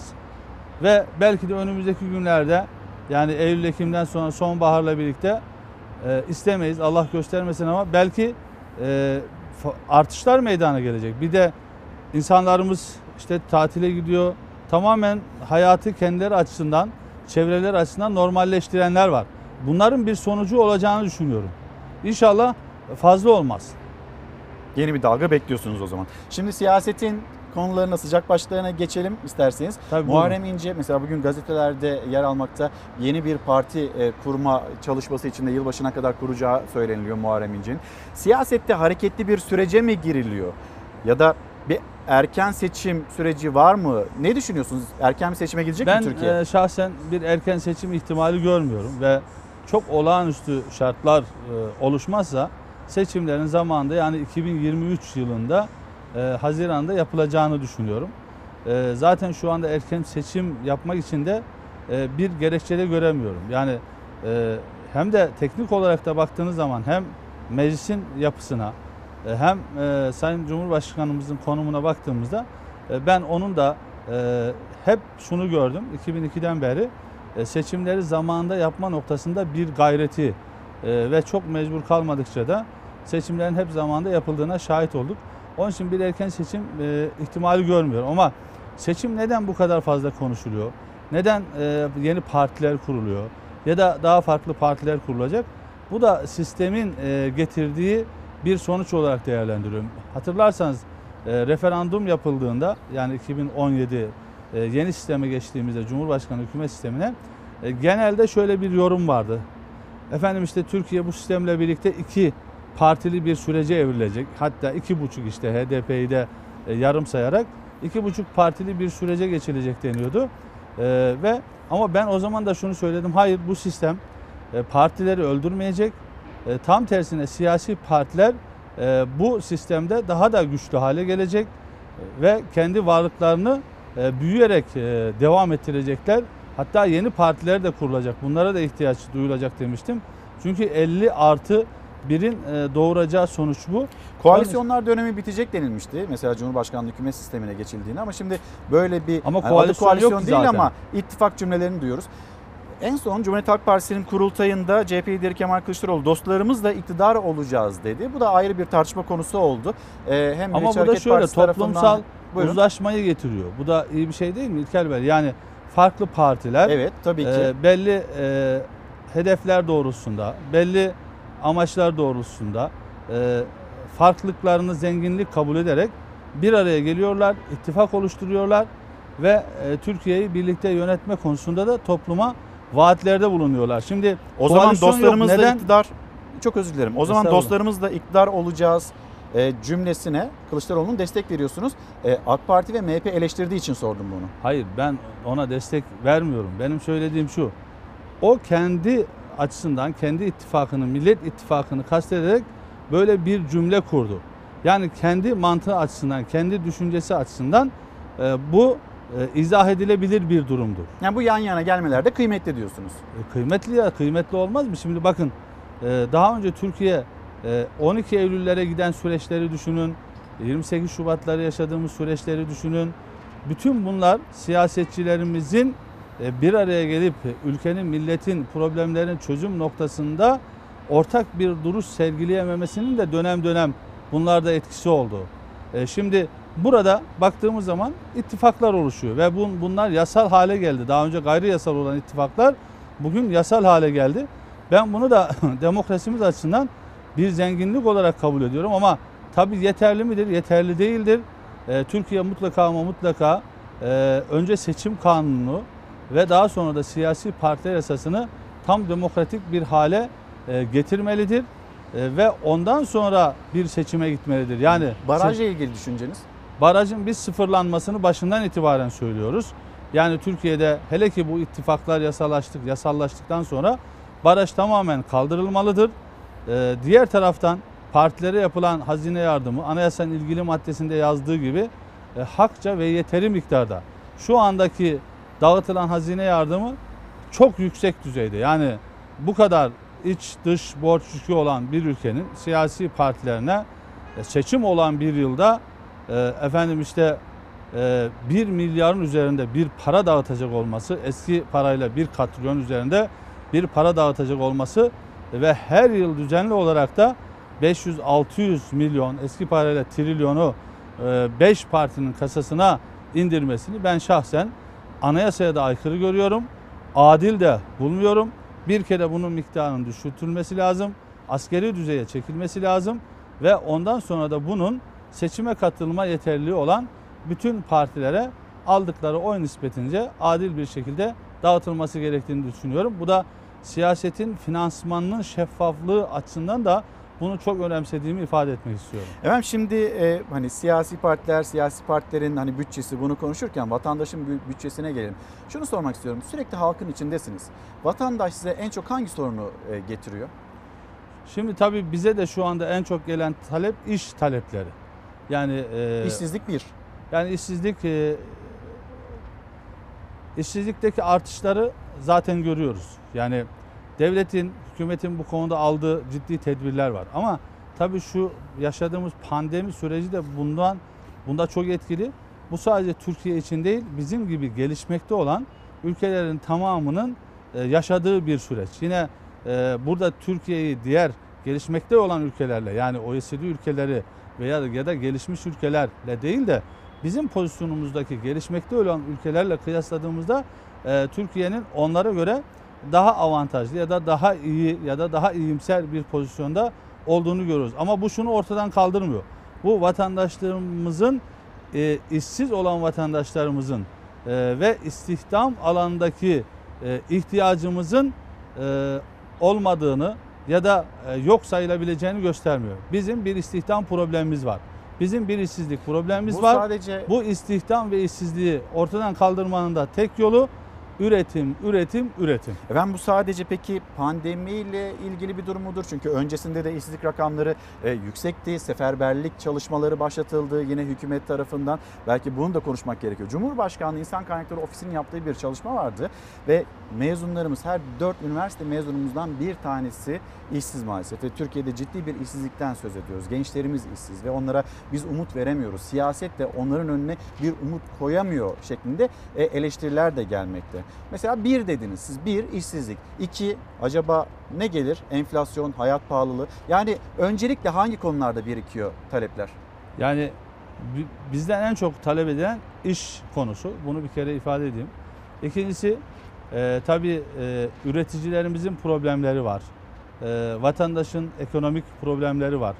Başta çiftçilerimiz, e, tarım ve hayvancılıkla uğraşan vatandaşlarımız.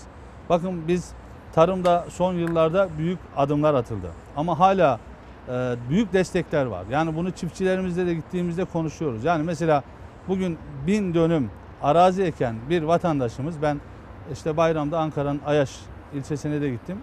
E, hanım oralı. E, orada çiftçilerimizle konuştuğumuzda düşünün ki mesela bin dönüm e, toprak eken bir vatandaşımız ister kuru ister sulu arazi olsun e, aşağı yukarı e, 200 bin liranın üzerinde nakit destek alıyor. Diğer tohumda aldığı, mazotta aldığı diğerlerini saymıyorum. Yani şimdi o yılın desteğini mi geçmiş yılların desteğini mi alıyor? o yılın desteğini alıyor. Hayvancılıkta hakeza destekler var. Ama buna rağmen bütün bizim tarımda hala problemlerimiz var mı? Var. Bunun başında ne geliyor? Ee, mesela su problemi var. Çünkü su o kadar önemli ki. Şimdi öbür taraftan da işte Eskişehir'deydim. Kendi memleketimde bayramda. E, Gülüzü ilçemizin Sakarya Irmağı kurumuş vaziyette. Yani burada bir e, planlama eksikliği de var. Çünkü yukarıdaki diyelim ki e, köylerdeki çiftçilerimiz e, Sakarya Irmağı'ndan 15 kilometre öteye su atıyor. Yani arazisini sulamak istiyor. O zaman ne yapıyor? Aşağıdaki köy susuz kalıyor. Planlama problemim var. Sakarya e, kurumuş vaziyette belli bölgelerde. İkincisi bazı barajlarımız var. Mesela bizim oradaki Gökpınar Barajı gibi. Bunların bir an önce tamamlanması Maliyet lazım. problemi Çünkü var. Mesela çiftçilerimizden çok fazla su, geliyor bu. Su şu mesaj. kadar önemli ki mesela kıraç bir arazide 1'e 20 alırsanız e, sulu bir arazide en az 1'e 4 alırsınız. Bu neden? Yani suladığınızda 4 katı ürün almıyorsunuz. 2 katı alıyorsunuz ama kıraç araziyi siz bir sene dinlendirmek zorundasınız. Halbuki sulu araziyi her sene ektiğiniz için 1'e 4 fazla verim alıyorsunuz. Onun için bizim e, suyla ilgili çok daha önemli planlamalar yapmamız lazım. Çiftçimizi susuz bırakmamamız lazım. Tabii sularken de elektrik maliyetleri var. E, bunlarla ilgili de yine desteklerin Mazot var, artırılması var, lazım. fiyatlar Şimdi mazot sürekli. mazotla ilgili destek var.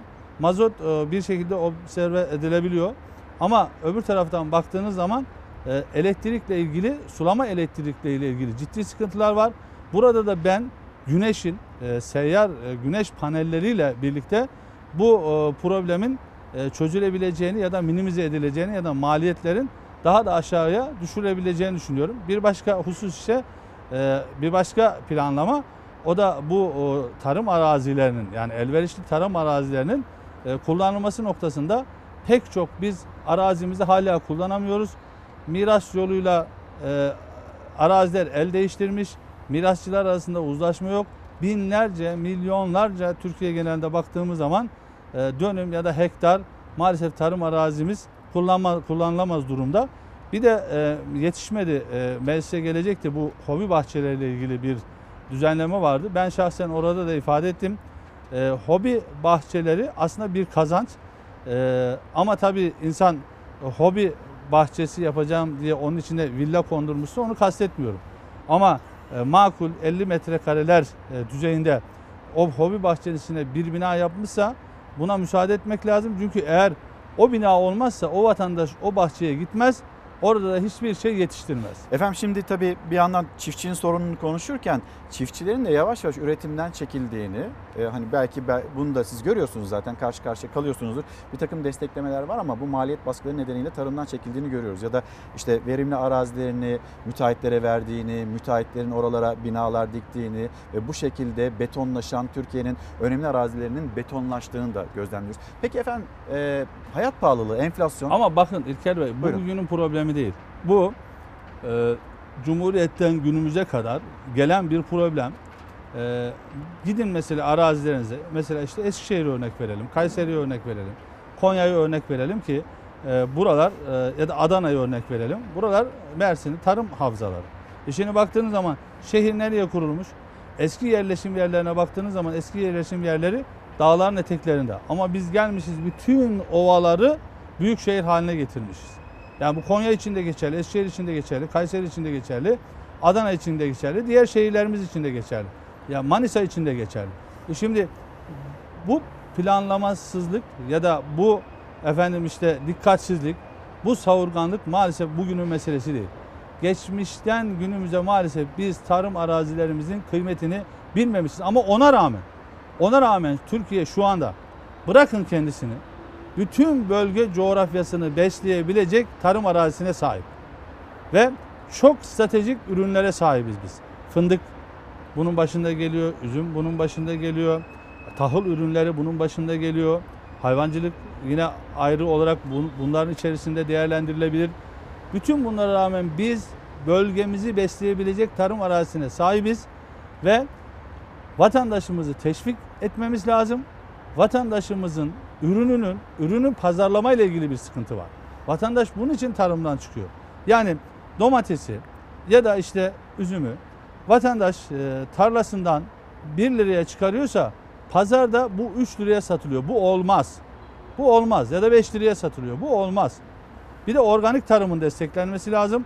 Benim mesela hayal kırıklığı yaşadığım e, meselelerden bir tanesi Nedir efendim? bakıyorum tarımda organik gübre kullanılmıyor.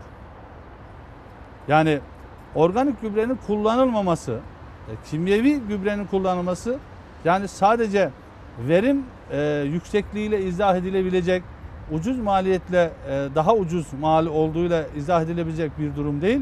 Bizim arazilerimizi korumak anlamında da bizim organik tarıma ve organik tarımı e, ortaya çıkaracak gübre başta olmak üzere mümkün olduğu kadar ilaçtan uzak durarak bizim bunu vatandaşımıza da e, üreticimizi de bu yönde teşvik etmemiz lazım ve tabii bu konuda da e, bakanlık ve ilgili kuruluşlarının burada öncülük etmesi lazım, örnek olması lazım diye düşünüyorum. Peki hızlı hızlı ilerlemek istiyorum. Tarım Bakanı'nın karnesini nasıl buluyorsunuz? Ben gayretli e, buluyorum, başarılı buluyorum E, ve e, yakından da tanıyorum. Gayretlerine de şahidim. Ama tabii bu iki sene içerisinde e, çözülebilecek bir mesele değil.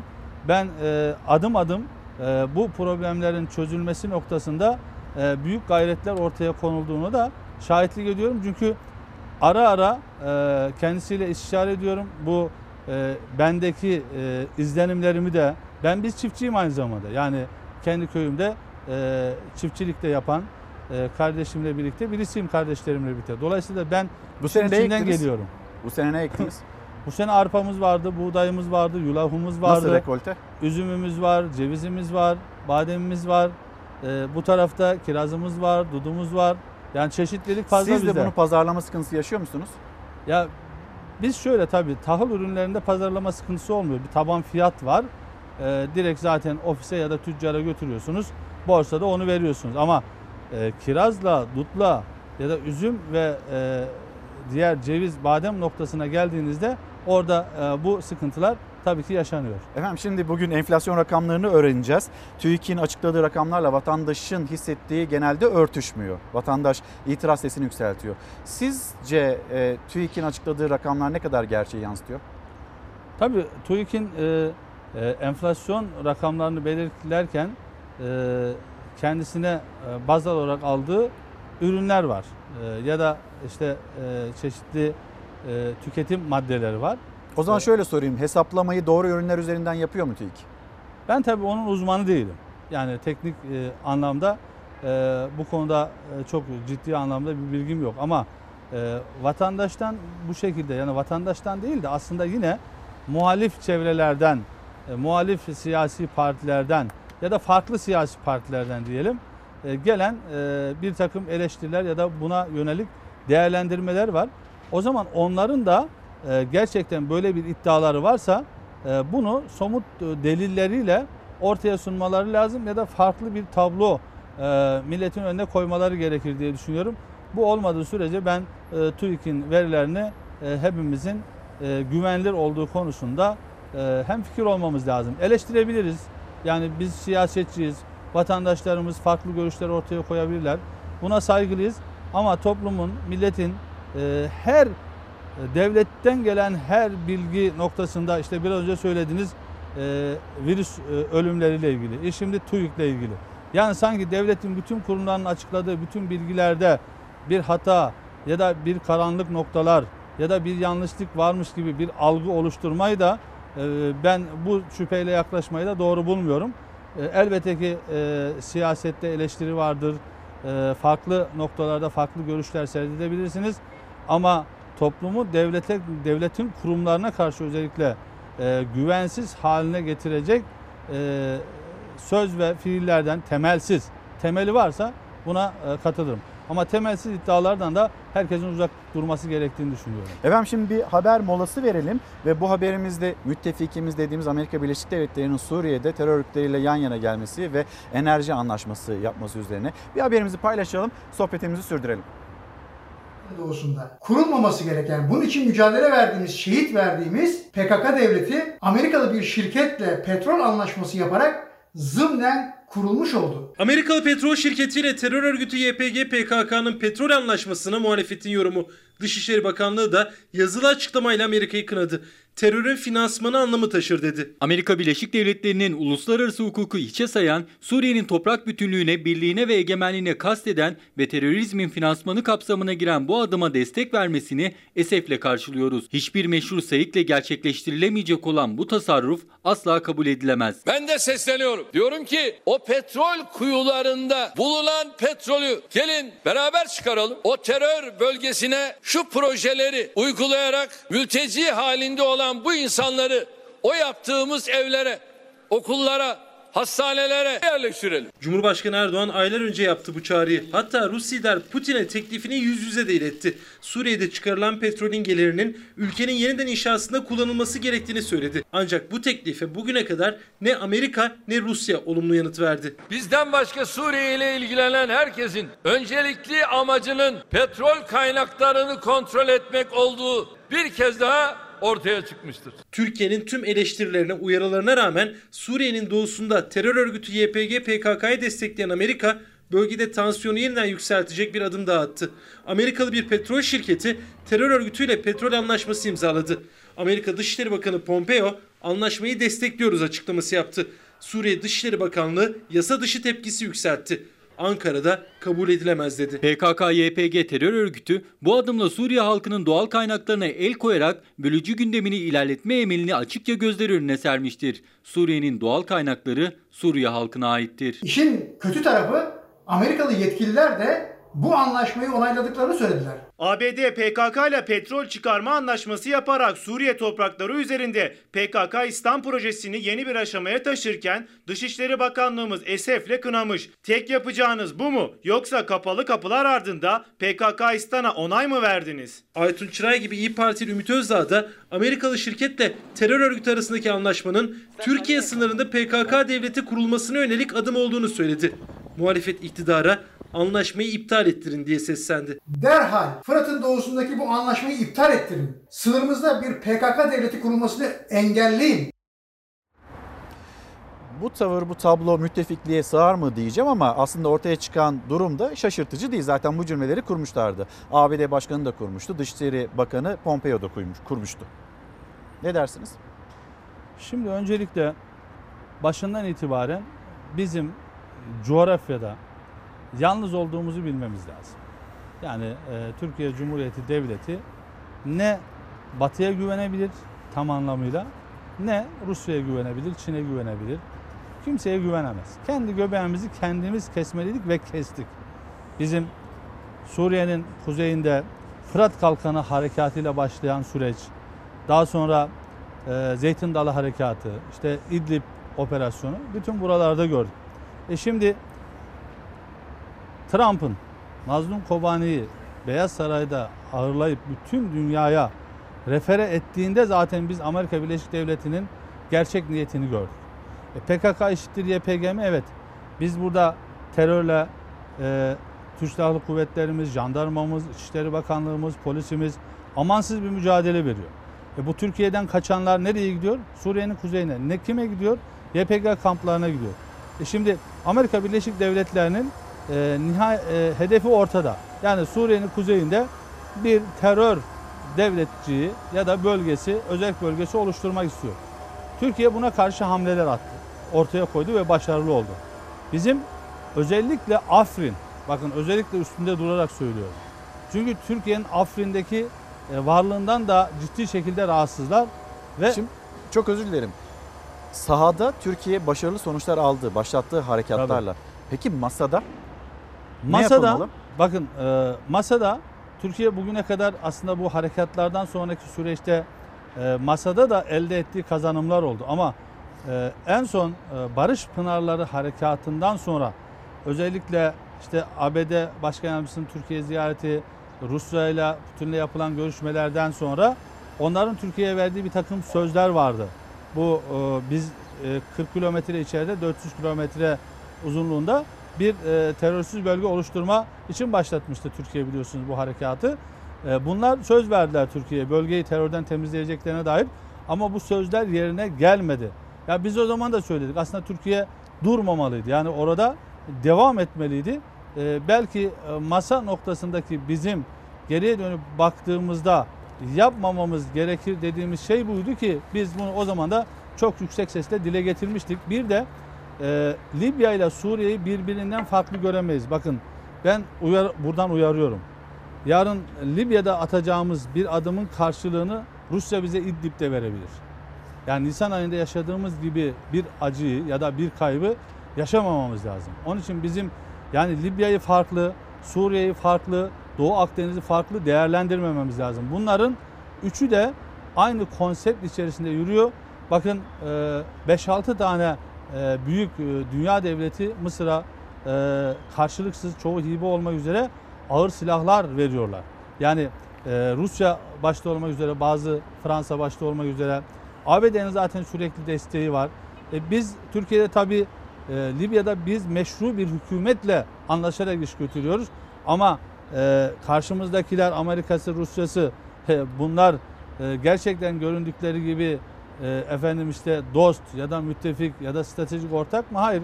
Kendi çıkarlarına ters düştüğünüz anda e, sizi anında terk edebilirler. Efendim gelelim İstanbul Sözleşmesi'ne. Siyasetin en çok konuştuğu gündem maddesi AK Parti içinde de ayrılıklara ya da e, çatlak e, açıklamalara neden oldu. Mesela en son açıklama AK Parti milletvekilinden geldi. Çıkalım diyenler öldürülen kadınlar ve çocuklar için ne yapmayı düşünüyorlar? Siz de şimdi bu İstanbul Sözleşmesi ile ilgili hangi pozisyondasınız? Sözleşmeden çıkılmasını mı istiyorsunuz siz de? Tabii. Çok açık ve Neden? net. Bakın bir kere şunu baştan koyalım. Kadına şiddete sonuna kadar karşıyız. Küçük yaşta çocukların kaçırılıp tecavüz edip öldürülmesi bunlarla ilgili en ağır cezayı idamı isteyen biziz. Sadece istemekte kalmadık. 2 milyon imzamız var Meclis Dilekçe Komisyonu'nda. Verilmiş bir anayasa değişikliği teklifimiz var mecliste sunulmuş. Dolayısıyla biz burada samimiyiz ve hiçbir kadının şiddet görmemesi için e, ne yapılması gerekiyorsa onu yapalım. Ama buna bunun için bizim İstanbul Sözleşmesi'ne Batı kültürüyle, Batı inançları esas alınarak hazırlanmış İstanbul Sözleşmesi'ne bizim ihtiyacımız yok. Biz kendi Türk örf adetlerimiz ya biz göçebe bir milletiz değil mi? Göçebelikten geliyoruz. Bizim atalarımız, ceddimiz kadını hep yanı başında tutmamış mı? Kadını dönem dönem başına taç yapmamış mı? İdareci yapmamış mı? Ya benim eee Ebem, Elif Ebe köyün birinci azası. Benim bir Türkmen köyü, bir Selçuklu köyü benim köyüm. Herkes ona ağzına bakarmıştı. Elif Ebe ne İstanbul diyecek Sözleşmesi'nin diye. etkin Şimdi- bir şekilde kullanılması, işletilmesi bu şiddeti Bakın. engellemez mi? Engellemiyor, artıyor işte. Nerede engellemiş? Sonuçlara bakalım. Hem Avrupa'da hem Türkiye'de İstanbul Sözleşmesi'nden O sonra zaman, e, artmış mı eksilmiş mi? Buna bakalım. Tamam bakalım mesela 11 Mayıs 2011 tarihinde İstanbul'da imzaya açılıyor. 14 Mart 2012 tarihinde onaylanıyor. Ee, 1 Ağustos 2014 tarihinde de yürürlüğe giriyor. Öncesinde ne kadardı şiddet sonrasında arttı mı? Öyle bir veri var mı? Bizim yaptığımız çalışmalar, bizdeki veriler e, İstanbul Sözleşmesi'nden sonra e, bu kadına şiddetin e, ve bu şiddet sonucu ölümlerin hem Türkiye'de hem Avrupa'da arttığı şeklinde. Çünkü İstanbul Sözleşmesi buna bir çare değil. Bakın sadece sözleşmeden bir bölüm okuyayım niye Buyurun. karşı olduğumuz. Dördüncü maddesinde taraf devletlerin herkesin özellikle de kadınların gerek kamu gerekse özel alanda şiddete maruz kalmaksızın yaşama hakkını yaygınlaştırmak ve korumak için gerekli olan yasal ve devlet alacaklar. Dolayısıyla sözleşme sadece aile şiddeti değil, iş yeri, okul, cezaevi kurumlarda ya da kamusal alanlarda meydana gelen şiddeti yasaklama. Sözleşme çerçevesinde aile şiddet aynı evde yaşıyor. Olsun ya da olmasın. Mevcut ya da eski eş ya da partnerler arasında yaşanan her türlü şiddeti içerecek şekilde anlaşılır. Dolayısıyla aile olmayı, evlilik birliği içinde bulunmayı ya da aynı aynı evi paylaşıyor ya da paylaşmış bulunmayı gerektirmez. Yani bu sözleşme bizim inancımıza, örfümüze aykırı. Biz değil bazı Avrupa ülkeleri bile toplumsal olarak ahlaka aykırı olduğu için çünkü bu biliyorsunuz hem bizim inancımız dışı hem ahlakımız dışı olan bir takım ilişkileri, e, cinsiyetsizliği de özendiriyor. Mesela bu konuda bir Maddelerin aile- içinde öyle bir şey var mı? Var, Cinsiyetsizliği var. özendirdiği ile ilgili. Var. Onu onu da ben size e, okuyayım. E, bakın. Yani erkek olsun madde 2 açıklaması. Erkek olsun kadın olsun veya toplumsal cinsiyeti ne olursa olsun. Hatta cinsel yönelimleri göz, gözetilmeksizin LGBT dediğimiz işte gruptan biri olsun. E, bunun e, bunların hepsine bu anlamda bir koruma sağladığı e, ve bunları Şiddet özendirdiği karşılığında bir koruma sağladı. Efendim? Şiddete karşı koruma sağladı. Ama siz bunu zaten korumaya aldığınız zaman onu oraya yönlendiriyorsunuz. Onu oraya özendiriyorsunuz. Yani siz bunu korumaya aldığınız anda onu oraya Ama özendiriyorsunuz. sizin gibi düşünmüyorlar. Mesela Cumhur İttifakı'ndaki Sayın Milletvekili de amaç kuvvetliye karşı kuvvetsizi korumak. Yani buradaki amacı o şekilde tarif ediyorlar. Kadem amasız destek veriyor İstanbul Sözleşmesi'ne. Ve burada mesela bizim en e, tehlikeli bulduğumuz noktalardan bir tanesi mesela madde 14. madde eğitimle ilgili taraflar gerektiğinde öğrencilerin gelişen kapasitesine uygun olarak kadın erkek eşitliği, kalıplaştırılmamış toplumsal cinsiyet rolleri, karşılıklı saygı, kişisel ilişkilerde işte içermeyen çatışma çözümleri, kadına yönelik toplumsal cinayete dayalı şiddet ve kişisel bütünlük hakkı gibi ve farklı e, cinsiyet eğilimleriyle ilgili de bilgilendirilir diyor. E şimdi dolayısıyla biz bizim bir kültürümüz, bizim bir örfümüz, bir adetimiz, bir inancımız var. Bakın bir aile mahkemesinin verdiği karar var e, Ankara'da. E, iki sevgili yani evlilik dışı bir hayat yaşıyorlar. Evlilik dışı bir hayat yaşıyorlar.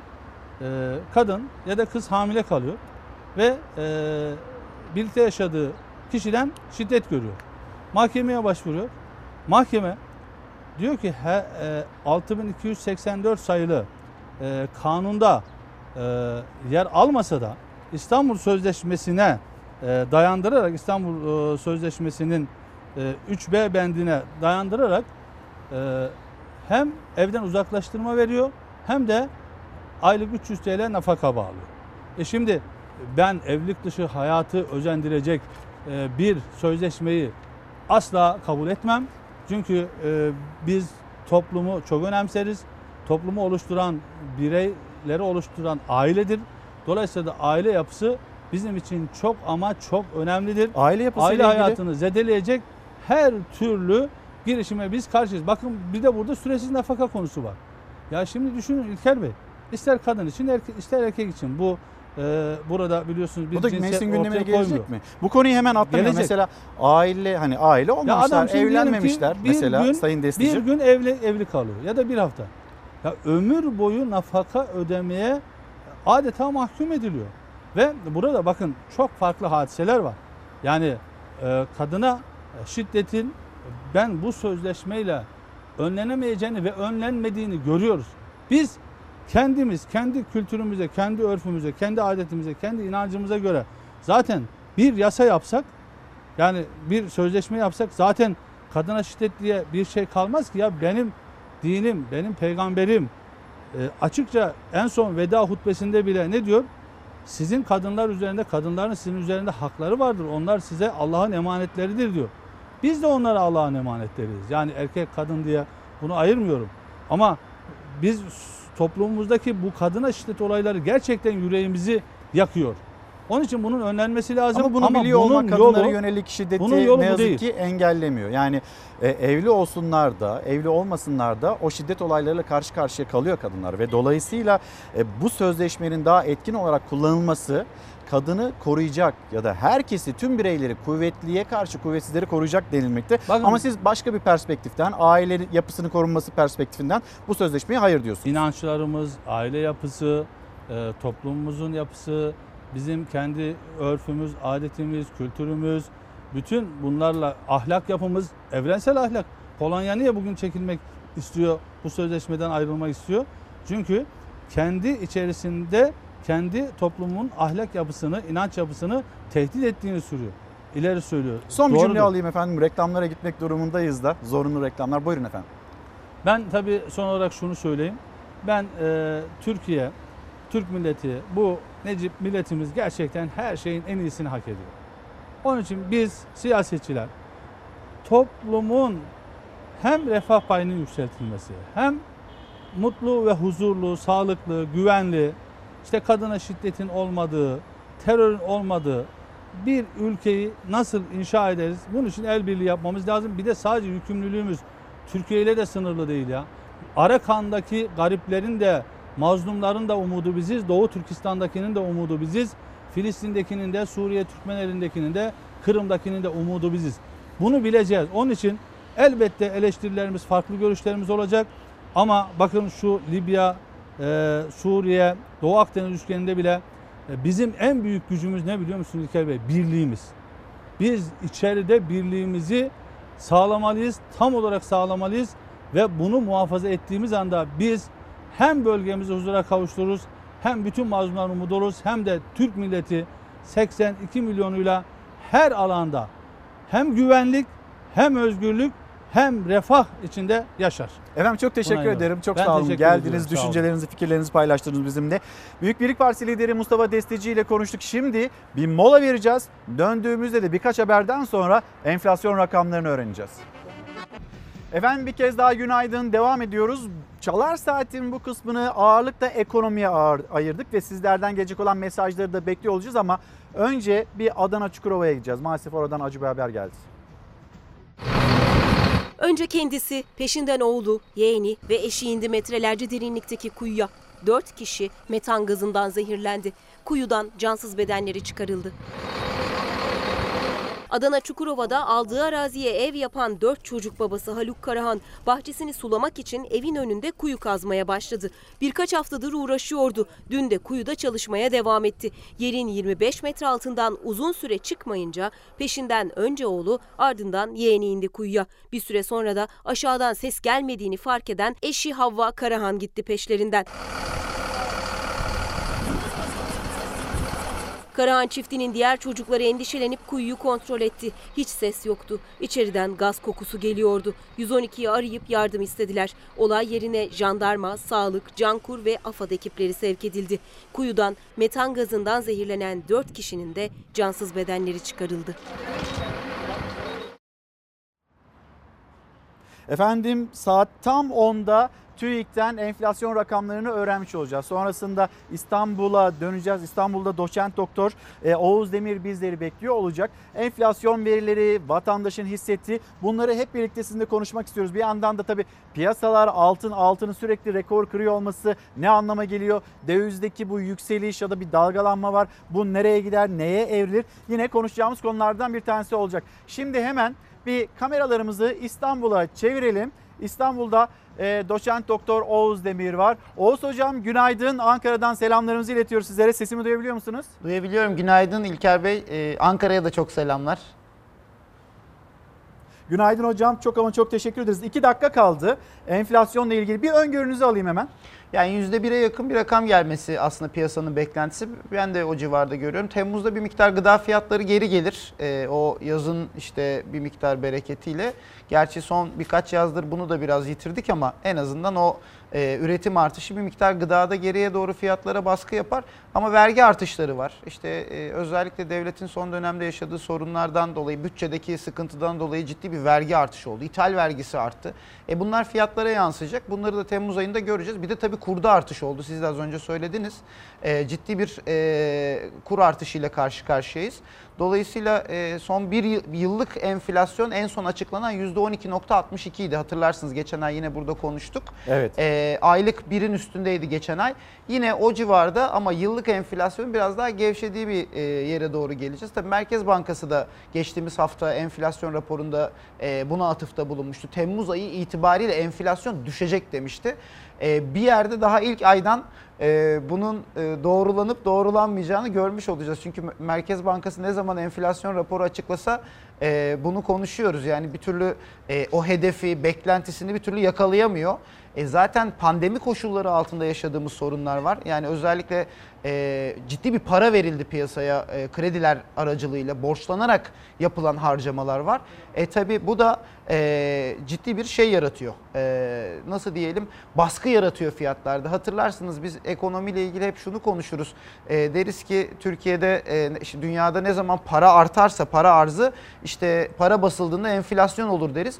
Pandemi sürecinde para arttı piyasada yani o kredilerle arttı ama e, bunun enflasyona etkisini biz Haziran itibariyle görmeye başladık. Aslında yani yapılması gereken şuydu o piyasaya verilen para peyderpey peyderpey azaltılmalıydı. Çünkü enflasyon üzerinde bir baskı olacaktı. Ama tam tersi daha da bunun üzerine gitmeye devam ettik. Şimdi saatler onu gösteriyor. Hocam siz de bir e, önünüzde tablo vardır. Bir yenileyin. Belki enflasyon rakamlarında öğrenmiş evet, olacağız. Aynı geldi. zamanda Merkez Bankası Merkez Heh, dinliyoruz hocam şimdi. Ee, ne aylık, geldi acaba aylık, enflasyon rakamları? Aylık enflasyon %0.58 Yıllık enflasyon %11.76 olarak gözüküyor. Yani bir miktar geçen aya göre gerileme var. Özellikle bunun temel nedenlerinden biri az önce söylemiştim. Gıda fiyatları TÜİK'in söylediğine göre e, aylık e, bazda %1,28 düşmüş durumda. Ee, onun dışında giyim ve ayakkabıda %3,5'a yakın fiyat düşüşü olduğunu söylüyor TÜİK. Ee, ulaştırma fiyatları artmış asıl enflasyonun yukarıda kalmasına neden olan ve e, bir taraftan baktığımızda yıllık yıllık enflasyona şöyle hızlıca bir bakıyorum. Yıllıkta en fazla e, fiyat artışı mesela %21.78 alkollü içecekler ve tütünde. Dolayısıyla e, yani şöyle bir genel şeye baktığımızda TÜİK e, enflasyonun %11.76'ya indiğini söylüyor e, %12.55'ten hala çift taneli rakamlarda enflasyon yüksek bir şekilde aslında devam ediyor. Son dönemde yaşadığı bir sıkıntı var aslında hükümetin ve ekonomi yönetiminin. Bir tarafta işsizlik var, bir tarafta enflasyon var. İkisini aynı anda kontrol edebilmek kısa vadede çok kolay değil. Atması gereken adımlar aslında Bunun biz- ekonomide bir adı var mı hocam? E, tabii tabii biz Philips eğrisi deriz ona. Yani Philips eğrisi kısa vadede enflasyon ve işsizlik arasındaki o ters orantılı ilişkiyi gösterir. Ama şöyle bir sorun var İlker Bey. Yani piyasaya e, canlanma olsun diye pandemi döneminde ciddi bir para veriyorsunuz ama işsizlik düşmüyor. Hani canlanma 1 Haziran itibariyle canlanma var ama geçen seneye göre 3,5 milyon iş- istihdam kaybımız olmuş. E, bir taraftan onu düşüremiyorsunuz. Öte taraftan da piyasada enflasyon e, aslında artmış oluyor. Yani talep hala çok yüksek. E, Şu rakamlar e, yine çok tartışılacakmış gibi gözüküyor. Çünkü Haziran'da biliyorsunuz özellikle açılmayla beraber fiyatlar çok artmıştı. Evet. Hocam şimdi sizden bir rica edeceğim. Siz tabloya bakarken ben vatandaşın enflasyonla, pahalılıkla nasıl mücadele ettiğini ekranlara taşımak istiyorum. E, o da memleket market yöntemiyle. Bir paylaşalım bu haberimizi öyle sürdürelim sohbetimizde. Malatya'da geldik. Neler getirdiniz? Kayısı getirdik. Peynir getirdik. Afiyet olsun. Hoş geldiniz. Neler getirdiniz? Ne istiyorsun? Köyde ne gelir mesela? Peynir, yoğurt, et. Ha, gelmişken de boş gelmeyelim. Olsa tatile gitmiştik bayram için. Boş gelmeyelim. Ne getirdik? Kimse eli boş gelmedi. Bayramı memleketinde geçirenler İstanbul'a kolilerle, kasalarla döndü. Valizlerin içi bile yiyecekle doluydu. Ne getirdiniz? Ne getirdiniz? Kavurma da kavurma kavurma. Nereden geldi? Trabzon'dan. Siz nereden geldiniz? Hatay'dan geldik. Ne getirdiniz? Ne var bunun içinde? Künefe gidecek hali yok. Var mı künefe? Künefe yok. Ne var? Ne var? Yaprak var, keş var. Acılı ekmek var mı? Var. Et var. biber var. Patlıcan var. Hatay'ın kokusu var üzerinde. Sen göster bakalım ne var elinde? Domates. Bu ne bu? Ne bu? Bibermiş. Bayramın dördüncü ve son gününde otobüsler yolcudan çok kurban eti ve yöresel ürün taşıdı. Kimi İstanbul'da pahalı diyerek doldurdu erzağını, kimi daha doğal diyerek kasalarla getirdi sebzesini. Salça getirdik. E, ne yapalım? Burada yok mu abi domates salçası? Var. Pahalı. Pahalı diye. Ne kadar fark ediyor? Yarı yarıya fark ediyor. Biz kasasını 15 liraya alıyoruz oradan. Burada kilosu ne kadar? Kilosu 4,5 lira. Burada 3 kilo alacağım fiyata. Orada kasa alıyorsun. 17-18 kilo alıyorsun. Kurban Bayramı'nın son gününde İstanbul'a dönüşlerde hız kazandı. İstanbul otogarında hareketlilik artmaya başladı. Memleketinden dönen neredeyse herkesin elinde kilolarca yük var. Ya kestikleri kurbanlıkların etlerini getiriyorlar ya da yöresel ürünlerle geliyorlar İstanbul'a. Diyarbakır'dan geldik. Dolduruyorlar anne baba. Peyniri yenmiyor mu? Yenmiyor buranın. Memleketin peyniri daha güzel. Kurban yaptık, kavurma var. Ergani'den geliyorum. Peyniri çok güzel. Ne kadar aldınız oradan? Orada 15-20 lira. Burada almaya kalksanız? Burada 50 lira tadı yok. Salgın tedbirleri kapsamında ikramlar kısıtlıydı otobüslerde. Yolcular ikramdan şikayetçi, az yolcu olmasından memnundu. Nasıl otobüslerde durum? Hiç memnun değilim. Su istiyoruz, su yok. İkram yok. Şarj... Kaç saat yol geldiniz? 17-18 saat. Oturma düzeni nasıldı? Salgın önlemleri var mıydı? Vardı, o güzeldi. Onlar sıkıntı yoktu. Tekli koltuklarda geldik. Otobüs firmaları ise yolcular kadar memnun değildi koronavirüs gölgesindeki bayramdan. Bayram nasıl geçti? Ne bayram abi? Nerede? Bayram mı var abi ya? Biz otobüsçüyüz acımızdan ölüyoruz ya. İşler kötü mü? Yok mu yolcu? Nerede yolcu var abi? 54 kişilik araba geliyor 20 kişiyle, 10 kişiyle. Ha buradan gidecek 5 kişiyle. Zarar yazıyor. Gidiş geliş 8 milyar masrafı var. Topladığı para 4 milyar. Şimdi son dakika bilgisini bir kez daha hatırlatmış olalım. Türkiye İstatistik Kurumu Temmuz ayı enflasyon rakamlarını açıkladı. Buna göre tüketici fiyat endeksi Temmuz'da %0.58 arttı. Aylık olarak 0.58'lik bir artış. Yıllık bazda ise %11.76'lık bir enflasyonla karşı karşıyayız. Hocam şimdi tabloya baktınız. Zam şampiyonu ne? O tablo bize neyi söylüyor? Sizin hep bir şöyle, şöyle bir cümleniz var. E, TÜİK bu verileri nereden alıyorsa, hangi marketten alıyorsa biz de gidelim oradan alışveriş yapalım. Evet. Tablo yine aynı şekilde mi? Yani şu anda da rakamlar aslında e, aynı şeyi gösteriyor gibi. Mesela en fazla e, fiyatı artan, geçtiğimiz aya göre en fazla fiyatı artan ürünün yurt içi bir, ya da hizmetin yurt içi bir hafta ve daha fazla süreli turlar.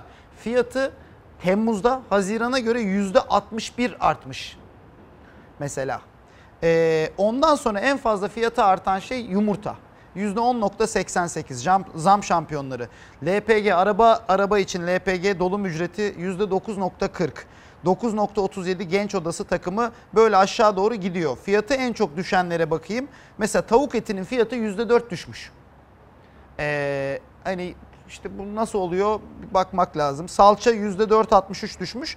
Aşağı doğru geldiğinizde biraz daha hani daha fazla düşenlere bakayım. Taze fasulye, kabak, patlıcan, salatalık, kiraz bunların fiyatları da %20'nin üstünde düşmüş. Ama bir önceki seneye doğru bakıyoruz. Mesela e, geçen senenin zam geçen seneden bu yana artış fiyatlardaki en yüksek artışlara baktığımızda hala son 3 aydır Belki de en fazla tükettiğimiz, tüketeceğimiz işte kolonya gibi o hijyeni sağlayan malzemelerde fiyat artışları hala yıllık ölçüde %70'lerin üstünde. Ortalama mesela %50'nin üstünde fiyatı artan uçak bileti, mercimek, e, ev eş, porselen, telefon ekipmanları, kabak çekirdeği bütün bunlar yıllık bazda fiyatları çok daha fazla artan ürünler. Benim burada her zaman söylediğim şey şu İlker Bey. Bugün e, insanlarla konuştuğunuzda TÜİK'in açıkladığı, TÜİK şunu yapıyor. Diyor ki ben diyor bu maddenin fiyatını geçen ay bu bulmuştum. Bu ay bunu buldum. Mesela altın fiyatları 248 liradan 390 liraya çıkartmış bir yılda. Şimdi birinin şunu söylemesi lazım. Gramı neredeyse 450 lirayı görmüş. İşte çeyrek altının 750 liraya gittiği bir ortamda 398 liralık mücevher nedir? Mesela. Yani tanımlarda da sorunlarımız var. TÜİK'le yani sürekli aynı şeyi söylüyor duruma düşüyoruz ama TÜİK'in bu işi artık şeffaf yapması gerekiyor. Türkiye'de bugün sokağa çıksak desek ki insanlara geçtiğimiz sene 100 liraymış senin yaşam maliyetin bugün 110 liraymış katılır mısın diye sorun. Yani buna herhalde işte bugün muhabirler e, muhtemelen pazarlara soralım inecektir. o zaman yani vatandaşa da soralım burada. Bugünkü başlığımızda hatırlatalım. Endişe duyuyoruz. Başlığı altında konuşuyoruz sizlerle.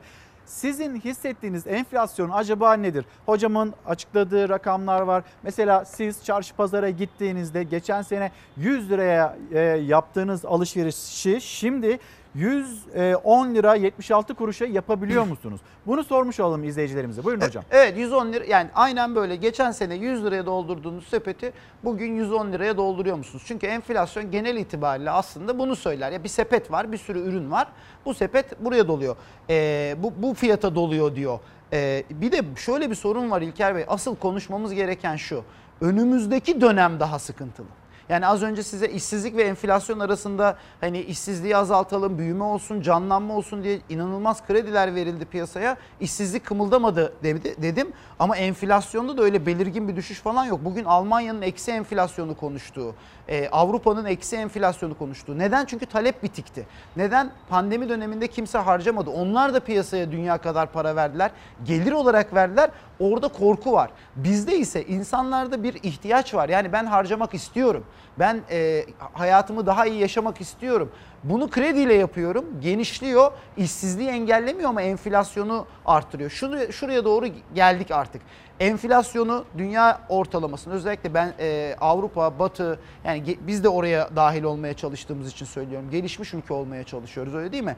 Oralara gelmeye çalışırken enflasyonumuz oralara göre yüksek İşsizliğimiz de yüksek. Bu ikisi arasındaki dengeyi bir türlü tutturamadık. Önümüzdeki dönem ise maalesef şöyle bir sorunla karşı karşıyayız. Bir, kur gördüğünüz gibi döviz kuru bizde ithal madde çok, işte ithal ara madde kullanımı çok. Dolayısıyla maliyetler kura çok bağlı. Bir kurda artış önümüzdeki dönemde söz konusu. İşte bir anda 6.80'lerde duran kur şimdi 6.97'lere geldi. 7'leri gördü. İşte euro 8'in üstüne attı kendini. Şimdi maliyetleri dolayısıyla artmaya başlıyor. Zaten üretici fiyat endeksine de şöyle hızlıca bakarsak onu görürüz. Ee, hala e, mesela aylık e, üretici fiyat endeksi %1.02 artmış.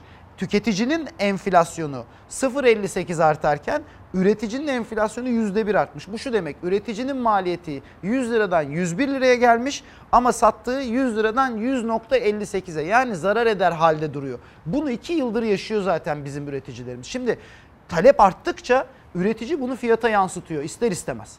Önümüzdeki dönem bir kurdaki kur geçişkenliği maliyetleri arttırabilir. Kurda çünkü hareket olma ihtimalini hep konuşuyoruz Eylül itibariyle. Çünkü Türkiye cari açık veriyor diyoruz biliyorsunuz dış açık veriyor. Hocam kuru konuşalım mı? Bu arada izleyicilerimizden mesaj geldi. Arzu Hanım diyor ki TÜİK'in rakamlarıyla bizim hissettiğimiz bizim cebimizdeki rakamlar arasında uçurum var demekte. Okan Bey geçen sene 100 lira olan masrafım bu sene 0 lira çünkü işsizim param yok para, parasız kaldım e, demekte. Bir taraftan hem enflasyonla ilgili bir sıkıntı diğer tarafta işsizlikle ilgili bir sıkıntıyı iki mesajda gözlemliyoruz.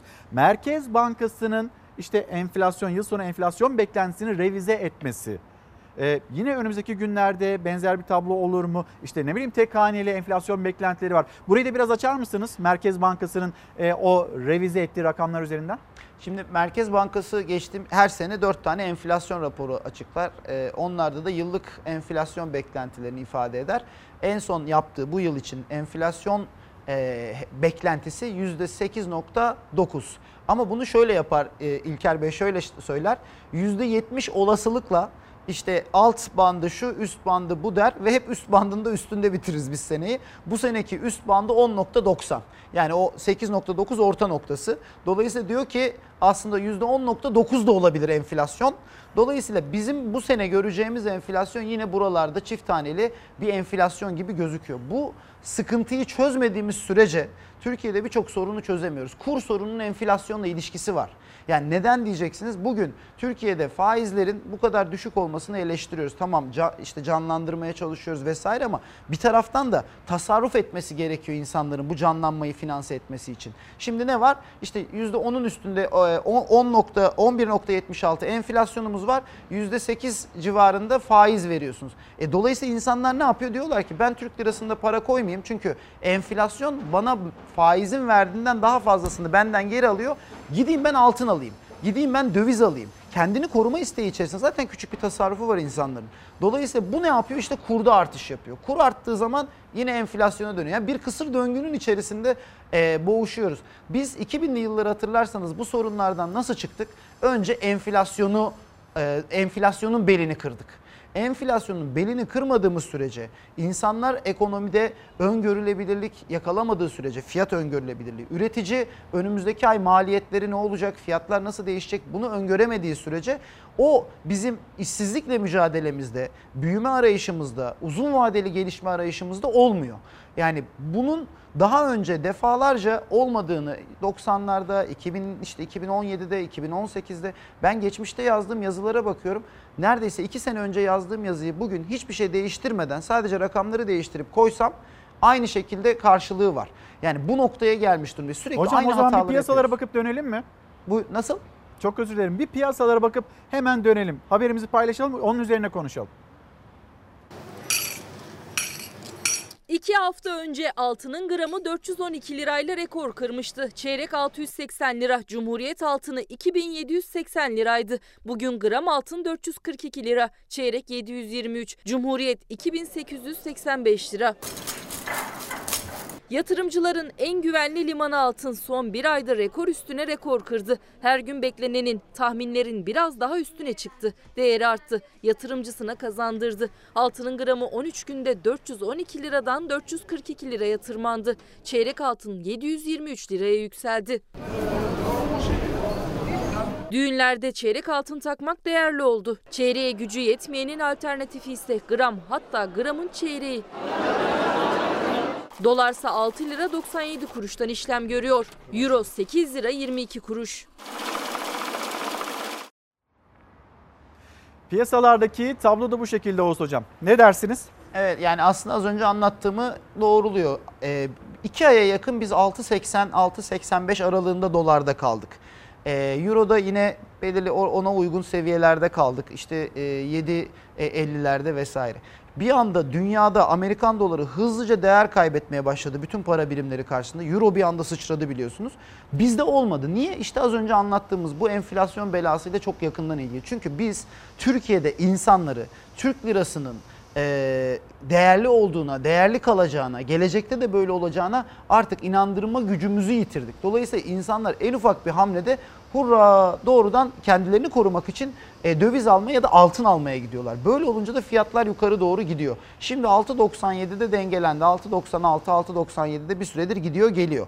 Bir sonraki e, benzer e, olumsuz ortamda biraz daha yukarı doğru gider. Önemli olan şu o bir sonraki olumsuz ortamı yaratmadan meseleyi çözmek. İşte Merkez Bankası'nı bu kadar eleştirmemizin nedeni bu. Merkez Bankası bu güveni sunmak zorunda. Merkez Bankası'nın en önemli görevi fiyat istikrarını sağlamaktır. Yani enflasyonun herkesin kabul edebileceği bir seviyede kalmasını sağlamaktır.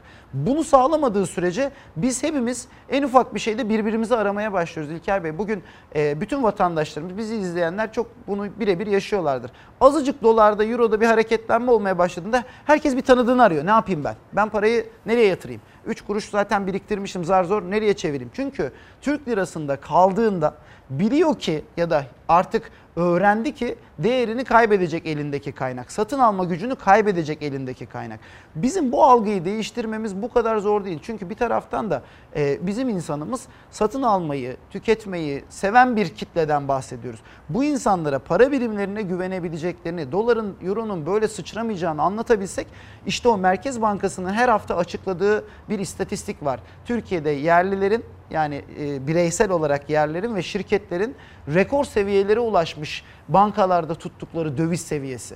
Şimdi bunu değiştiremediğimiz sürece yani o dolarizasyonu tersine çevirmediğimiz sürece sürekli dolar, euro talebi güçlü ve yukarı fiyat at, yani fiyatının artışına açık olacak. O da en nihayetinde geri dönüp enflasyona yansıyacak. Yani işte kış geliyor, doğalgazı dolarla alıyoruz, elektrik dola, doğalgazla üretiliyor. Bütün bunların fiyatları dolar.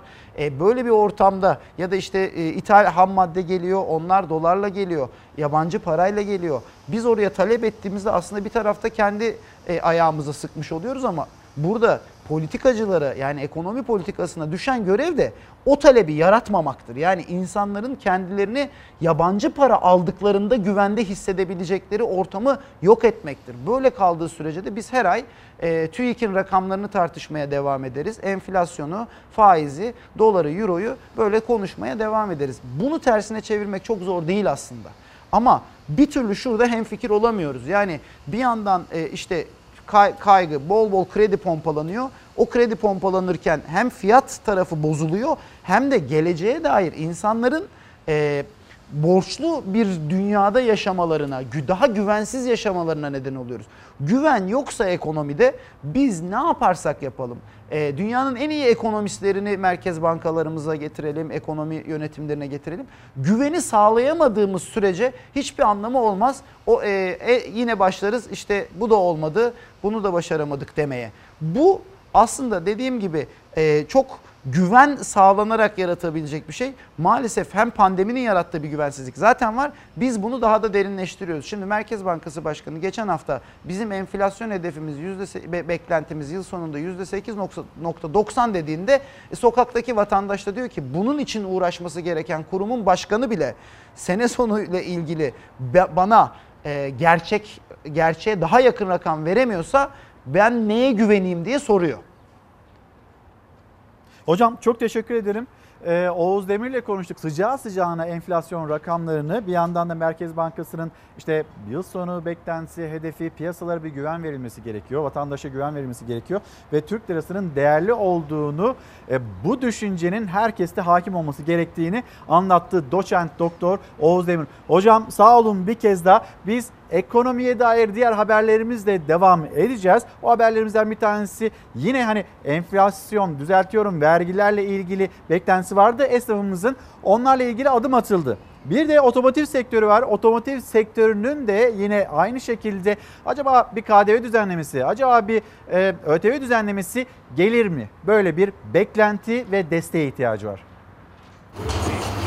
Pandemi nedeniyle Avrupa'da ilk yarıda %39'un üzerinde daralırken bir tek Türkiye'de bir pazar yükselişi oldu. 2 yıldır daralan pazardan dolayı ötelenen talep harekete geçti. Düşük faizli kredi çok etkili oldu. Avrupa'da otomotiv satışları düşerken Türkiye'de tersi oldu. Hem koronavirüs nedeniyle özel araca ilgi arttı hem de düşük faizli kredi kampanyası piyasayı canlandırdı. Ancak satışlar tüm hızıyla sürerken kredi freni geldi. Kamu bankalarının kampanyası sona erdi. Gerekçe olarak 6 yerli otomobil üreticisinin desteğe aykırı yaptığı zamlar gösterildi ama otomotiv yazarı Emre Özpeynirci'ye göre bu kararın nedeni firmaların zamları değil kaynak kalmaması. Bu teşvikli kredi paketi sonlandırıldı çünkü ortada e, kaynak kalmadı. Kaynak kalmadığını söylemek yerine günah keçisi üreticileri göstererek bir şekilde e, kamu bankaları bu işten sıyrılmaya çalıştı. Bu altı büyük üretici Türkiye'de otomotiv üretiminin %95.2'sini gerçekleştiriyor. Dolayısıyla onlar olmadan bu paketin devam etme olasılığı da yok. Yani paket bir şekilde sonlandırıldı. İkinci el başta olmak üzere otomotiv sektörü son yıllarda hiç olmadığı kadar hareketli. Çünkü salgın sonrası otomobile talep patladı. Piyasada sıfır otomobil azaldı. İkinci el değerine değer kattı. Ancak kredi kampanyasının sona ermesiyle faizler yeniden neredeyse iki katına çıktı. Eskiden telefon trafiğimiz çok fazla yoktu. Bu kredi kampanyası insanları teşvik edip buraya getiriyordu. İnsanlar haliyle diyordu ki 0.90'larla kredi eklemektense 0.69 tercih edelim. Bu teşviğin devam etmesini bekliyorduk açıkçası. Hem otomotiv sektörüne büyük bir hareket getirecekti hem de insanların kesesine avantaj sağlayacaktı. Devam etmeli tabii. Onun için ortalıkta araba kalmayınca ikinci el aldı başını gitti. Özellikle koronavirüs salgınının ardından otomobile talep arttı. Bulunduğumuz bayide sıfır otomobil yok. Bugün sipariş verirseniz firma ancak Kasım ayında otomobili teslim edebileceğini söylüyor. 6 ay önce 159 bin liraya satılan bu otomobil şimdi 183 bin lira. Kasım ayı içinse dövizdeki dalgalanma hesaba katılarak firma fiyat garantisi veremiyor. Dövizin ne olacağı belli değil. Pariteye baktığınızda. Bir %10'luk bir artış olabilir. Talep var ama destek yok diyen sektör temsilcileri bir kez daha başta vergi indirimi olmak üzere destek paketi bekliyor. Bizim de beklentimiz bu kredinin yine devam etmesi. Hatta biraz daha ileri gidersek ÖTV'de ve KDV'de de destek bekliyoruz. Çünkü 3 yıldır bir- çok fazla bir hareket görmedik. Desteklerin fazlasını görmek istiyoruz. Efendim hemen otomotiv sektöründen inşaat sektörüne, konut sektörüne geçiş yapalım. Faizler düştü. Faizlerin düşmesiyle birlikte fiyatlar arttı. İki seneden beri arayış içindeyim. Bahçeli evlerde oturuyorum. İstediğim konutu, istediğim fiyatı bulamıyorum. Faiz oranları düştü. Diğer taraftan fiyatlarını arttırdı. Belirli düzgün bir işin yoksa zor. Kaç yıllık kiracısın? 15. Fiyatlar her yıl artıyor fahiş bir şekilde. En çok onlar konut sahibi olmak istiyordu. Kirada oturan dar gelirliler. İki ay süren düşük faizli konut kredisi kampanyasından yararlanamadılar. Çünkü faiz düşerken konut fiyatları yükseldi. İstanbul Büyükşehir Belediyesi'nin istatistik ofisine göre İstanbul'da geçen yıl 4668 lira olan ortalama metrekare fiyatı %16'lık artışla bu sene 5423 liraya yükseldi. Geçen yıla göre konut fiyatlarında ciddi bir artış söz konusu. Buna hormonlu piyasa diyebiliriz çünkü değerinin çok çok üstünde bir artış söz konusu. Piyasa canlansın diye kamu bankaları Haziran ayının başında düşük faizli konut kredisi kampanyası başlatmıştı. Oranlar sıfır konutta %0,64, ikinci elde ise %0,74 olarak belirlendi. Ancak uzun sürmedi. İkinci el konut kredisinde faiz oranı 2 ayın sonunda %0,79'a yükseltildi. Cazip oranlardansa herkes yararlanamadı. Çünkü ev fiyatları arttığı için peşinatta aylık taksitlerde çoğu dar gelirliye yüksek geldi. 2-3 tane evi olan 4. 5. evini aldı. Kirada olan artık bir eve geçeyim de hem kendi evimi ödeyeyim hem bitince benim olsun diyen kişiler maalesef hayallerini biraz daha ertelediler. Gerçekten parası olana yaradı bu süreç. Bizim çevremizde daha çok ikinci, üçüncü evini alanlar oluşuyor daha çok. Bilhassa bankada parası olanlara bu işlerine yaradı. Veriler İstanbul'da konutun metrekare bedelinin 5423 lira olduğunu gösteriyor. Bu hesapla 80 metrekare bir evin fiyatı 433 bin lira. Tabi bu rakam semtine, binanın yaşına göre değişiyor. Örneğin Bakırköy'de metrekare fiyatları 12 bin liraya kadar yükseliyor. İstanbul'da metrekare fiyatı çok değişken. Bazı semtler var aradaki bir köprü her şeyi değiştirebiliyor. Ataköy tarafında 2 milyon lira daireler, e, Şirin Evler tarafında 200 bin liraya daire bulmak mümkün. Genel anlamda fiyat artışı yukarı seviyelerde. Konut kredisi faiz oranları düştüğü andan itibaren konut fiyatları yükselişe geçmişti. Şimdi tekrar faiz oranları çıkmaya başladı. Bu iki durum özellikle ev sahibi olmak isteyen dar gelirlinin bu hayalini bir süre daha erteleyeceği anlamına geliyor. Erteleyenler de var. Sonunun nereye gittik, gittiğini bilmedikleri için erteliyorlar. Faiz oranları yükselirken bir sene erteleme seçeneği de kaldırıldı. Kredi vade süresi 120 ayla kısıtlandı. Bu da bir diğer handikap ev almak isteyenler için. Erteleyen oldu. Önümü göremiyorum, ticaret yapıyorum diyen birkaç kişi vardı. Daha ileri bir tarihi ertelediler. Efendim 4 kişinin yaşamını yitirdiği bir çocuğumuzun hala arandığı İzmir Foça'daki tekne faciası ile ilgili bir tutuklama kararı var. Küçücük tekneye tam 9 kişi binmişti. Geliyorum diyen faciada 4 kişi hayatını kaybetti, bir çocuk kayboldu. O teknenin sahibi yakalanıp tutuklandı. İzmir Foça'da Adem D'ye ait Egem adlı tekne 9 kişiyle denize açıldı. Son fotoğrafları da işte böyle çekilmişti. Atatürk Adası açıklarında rüzgar sertleşti, tekne bir anda alabora oldu. Tekneden 4 kişi sağ kurtuldu. Hastanede tedavi altına alındılar. Ama ikisi çocuk 4 kişinin cenazesi çıkarıldı sudan. 8 yaşındaki Sarpsa hala kayıp. Teknede can yeleği yoktu. Tekne sahibi ve aynı zamanda kaptanı olan Adem D ise kayıptı. Bulundu. Tur düzenlemek için gerekli izin belgeleri bile yoktu. Tutuklanıp cezaevine gönderildi. Şu an bu teknede 63-64 tane Evet var. kardeşim aldım. Hepinizin can güvenliği bize sorumlu. Bu görüntü ise Bodrum'da kaydedildi. Sahil güvenlik ekipleri fazla yolcu alan bir tekne sahibini böyle facialar olmasın diye uyardı. Limana dönmesini ve fazla yolcuları bırakmasını istedi. Tartışma çıktı. Tekne sahibi V de sahil güvenlik ekiplerine saldırdı. Evet verdim ben. 7 tane kardeşimi verdim bu toprağa. Komşu. 7 tane kardeşimi verdim. Gözaltına alınan adama sosyal mesafe kuralını ihlal etme ve kapasitesinden fazla yolcu kabul etmekten para cezası kesildi. Bir haber takibimiz de dün çıkan yangın İzmir Menderes'teki yangınla ilgili. Bakın o yangın neden çıkmış.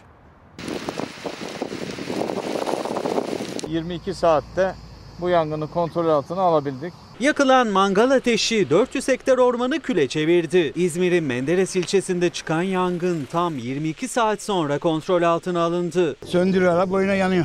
Buraya burnumuzun dibine kadar geldi yani. İzmir'de son bir hafta içinde 33 orman yangını birden çıktı. Bornova, Urla ve Kemalpaşa'daki yangınlar tam kontrol altına alındı derken bu kez Menderes ilçesinden alevler yükseldi. Çile mahallesinde başlayan yangın rüzgarın da etkisiyle büyüdü. Bak nereye kadar geldi evlerimiz yanacak.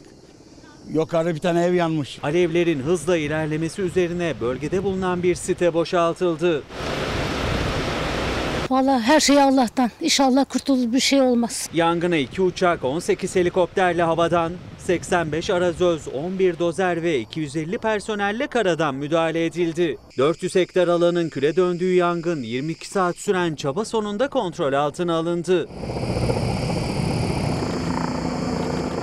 İddiaya göre yangının nedeni yakılan ve söndürülmeyen mangal ateşiydi. Bölgede inceleme yapan Tarım ve Orman Bakanı Bekir Pakdemirli de iddiaları doğruladı. Yangınla ilgili bir kişinin gözaltına alındığını söyledi. Başlangıç noktasında yiyecek içecek materyali bulunmuş. Manisa'nın Turgutlu ilçesinde 3 gün önce çıkan yangını söndürme çalışmaları devam ediyor. İki mahallenin boşaltıldığı yangına ekipler bir amfibik yangın söndürme uçağı, iki yangın söndürme helikopteri ve 40 arazözle müdahale ediyor. Bir mola ama hemen döneceğiz.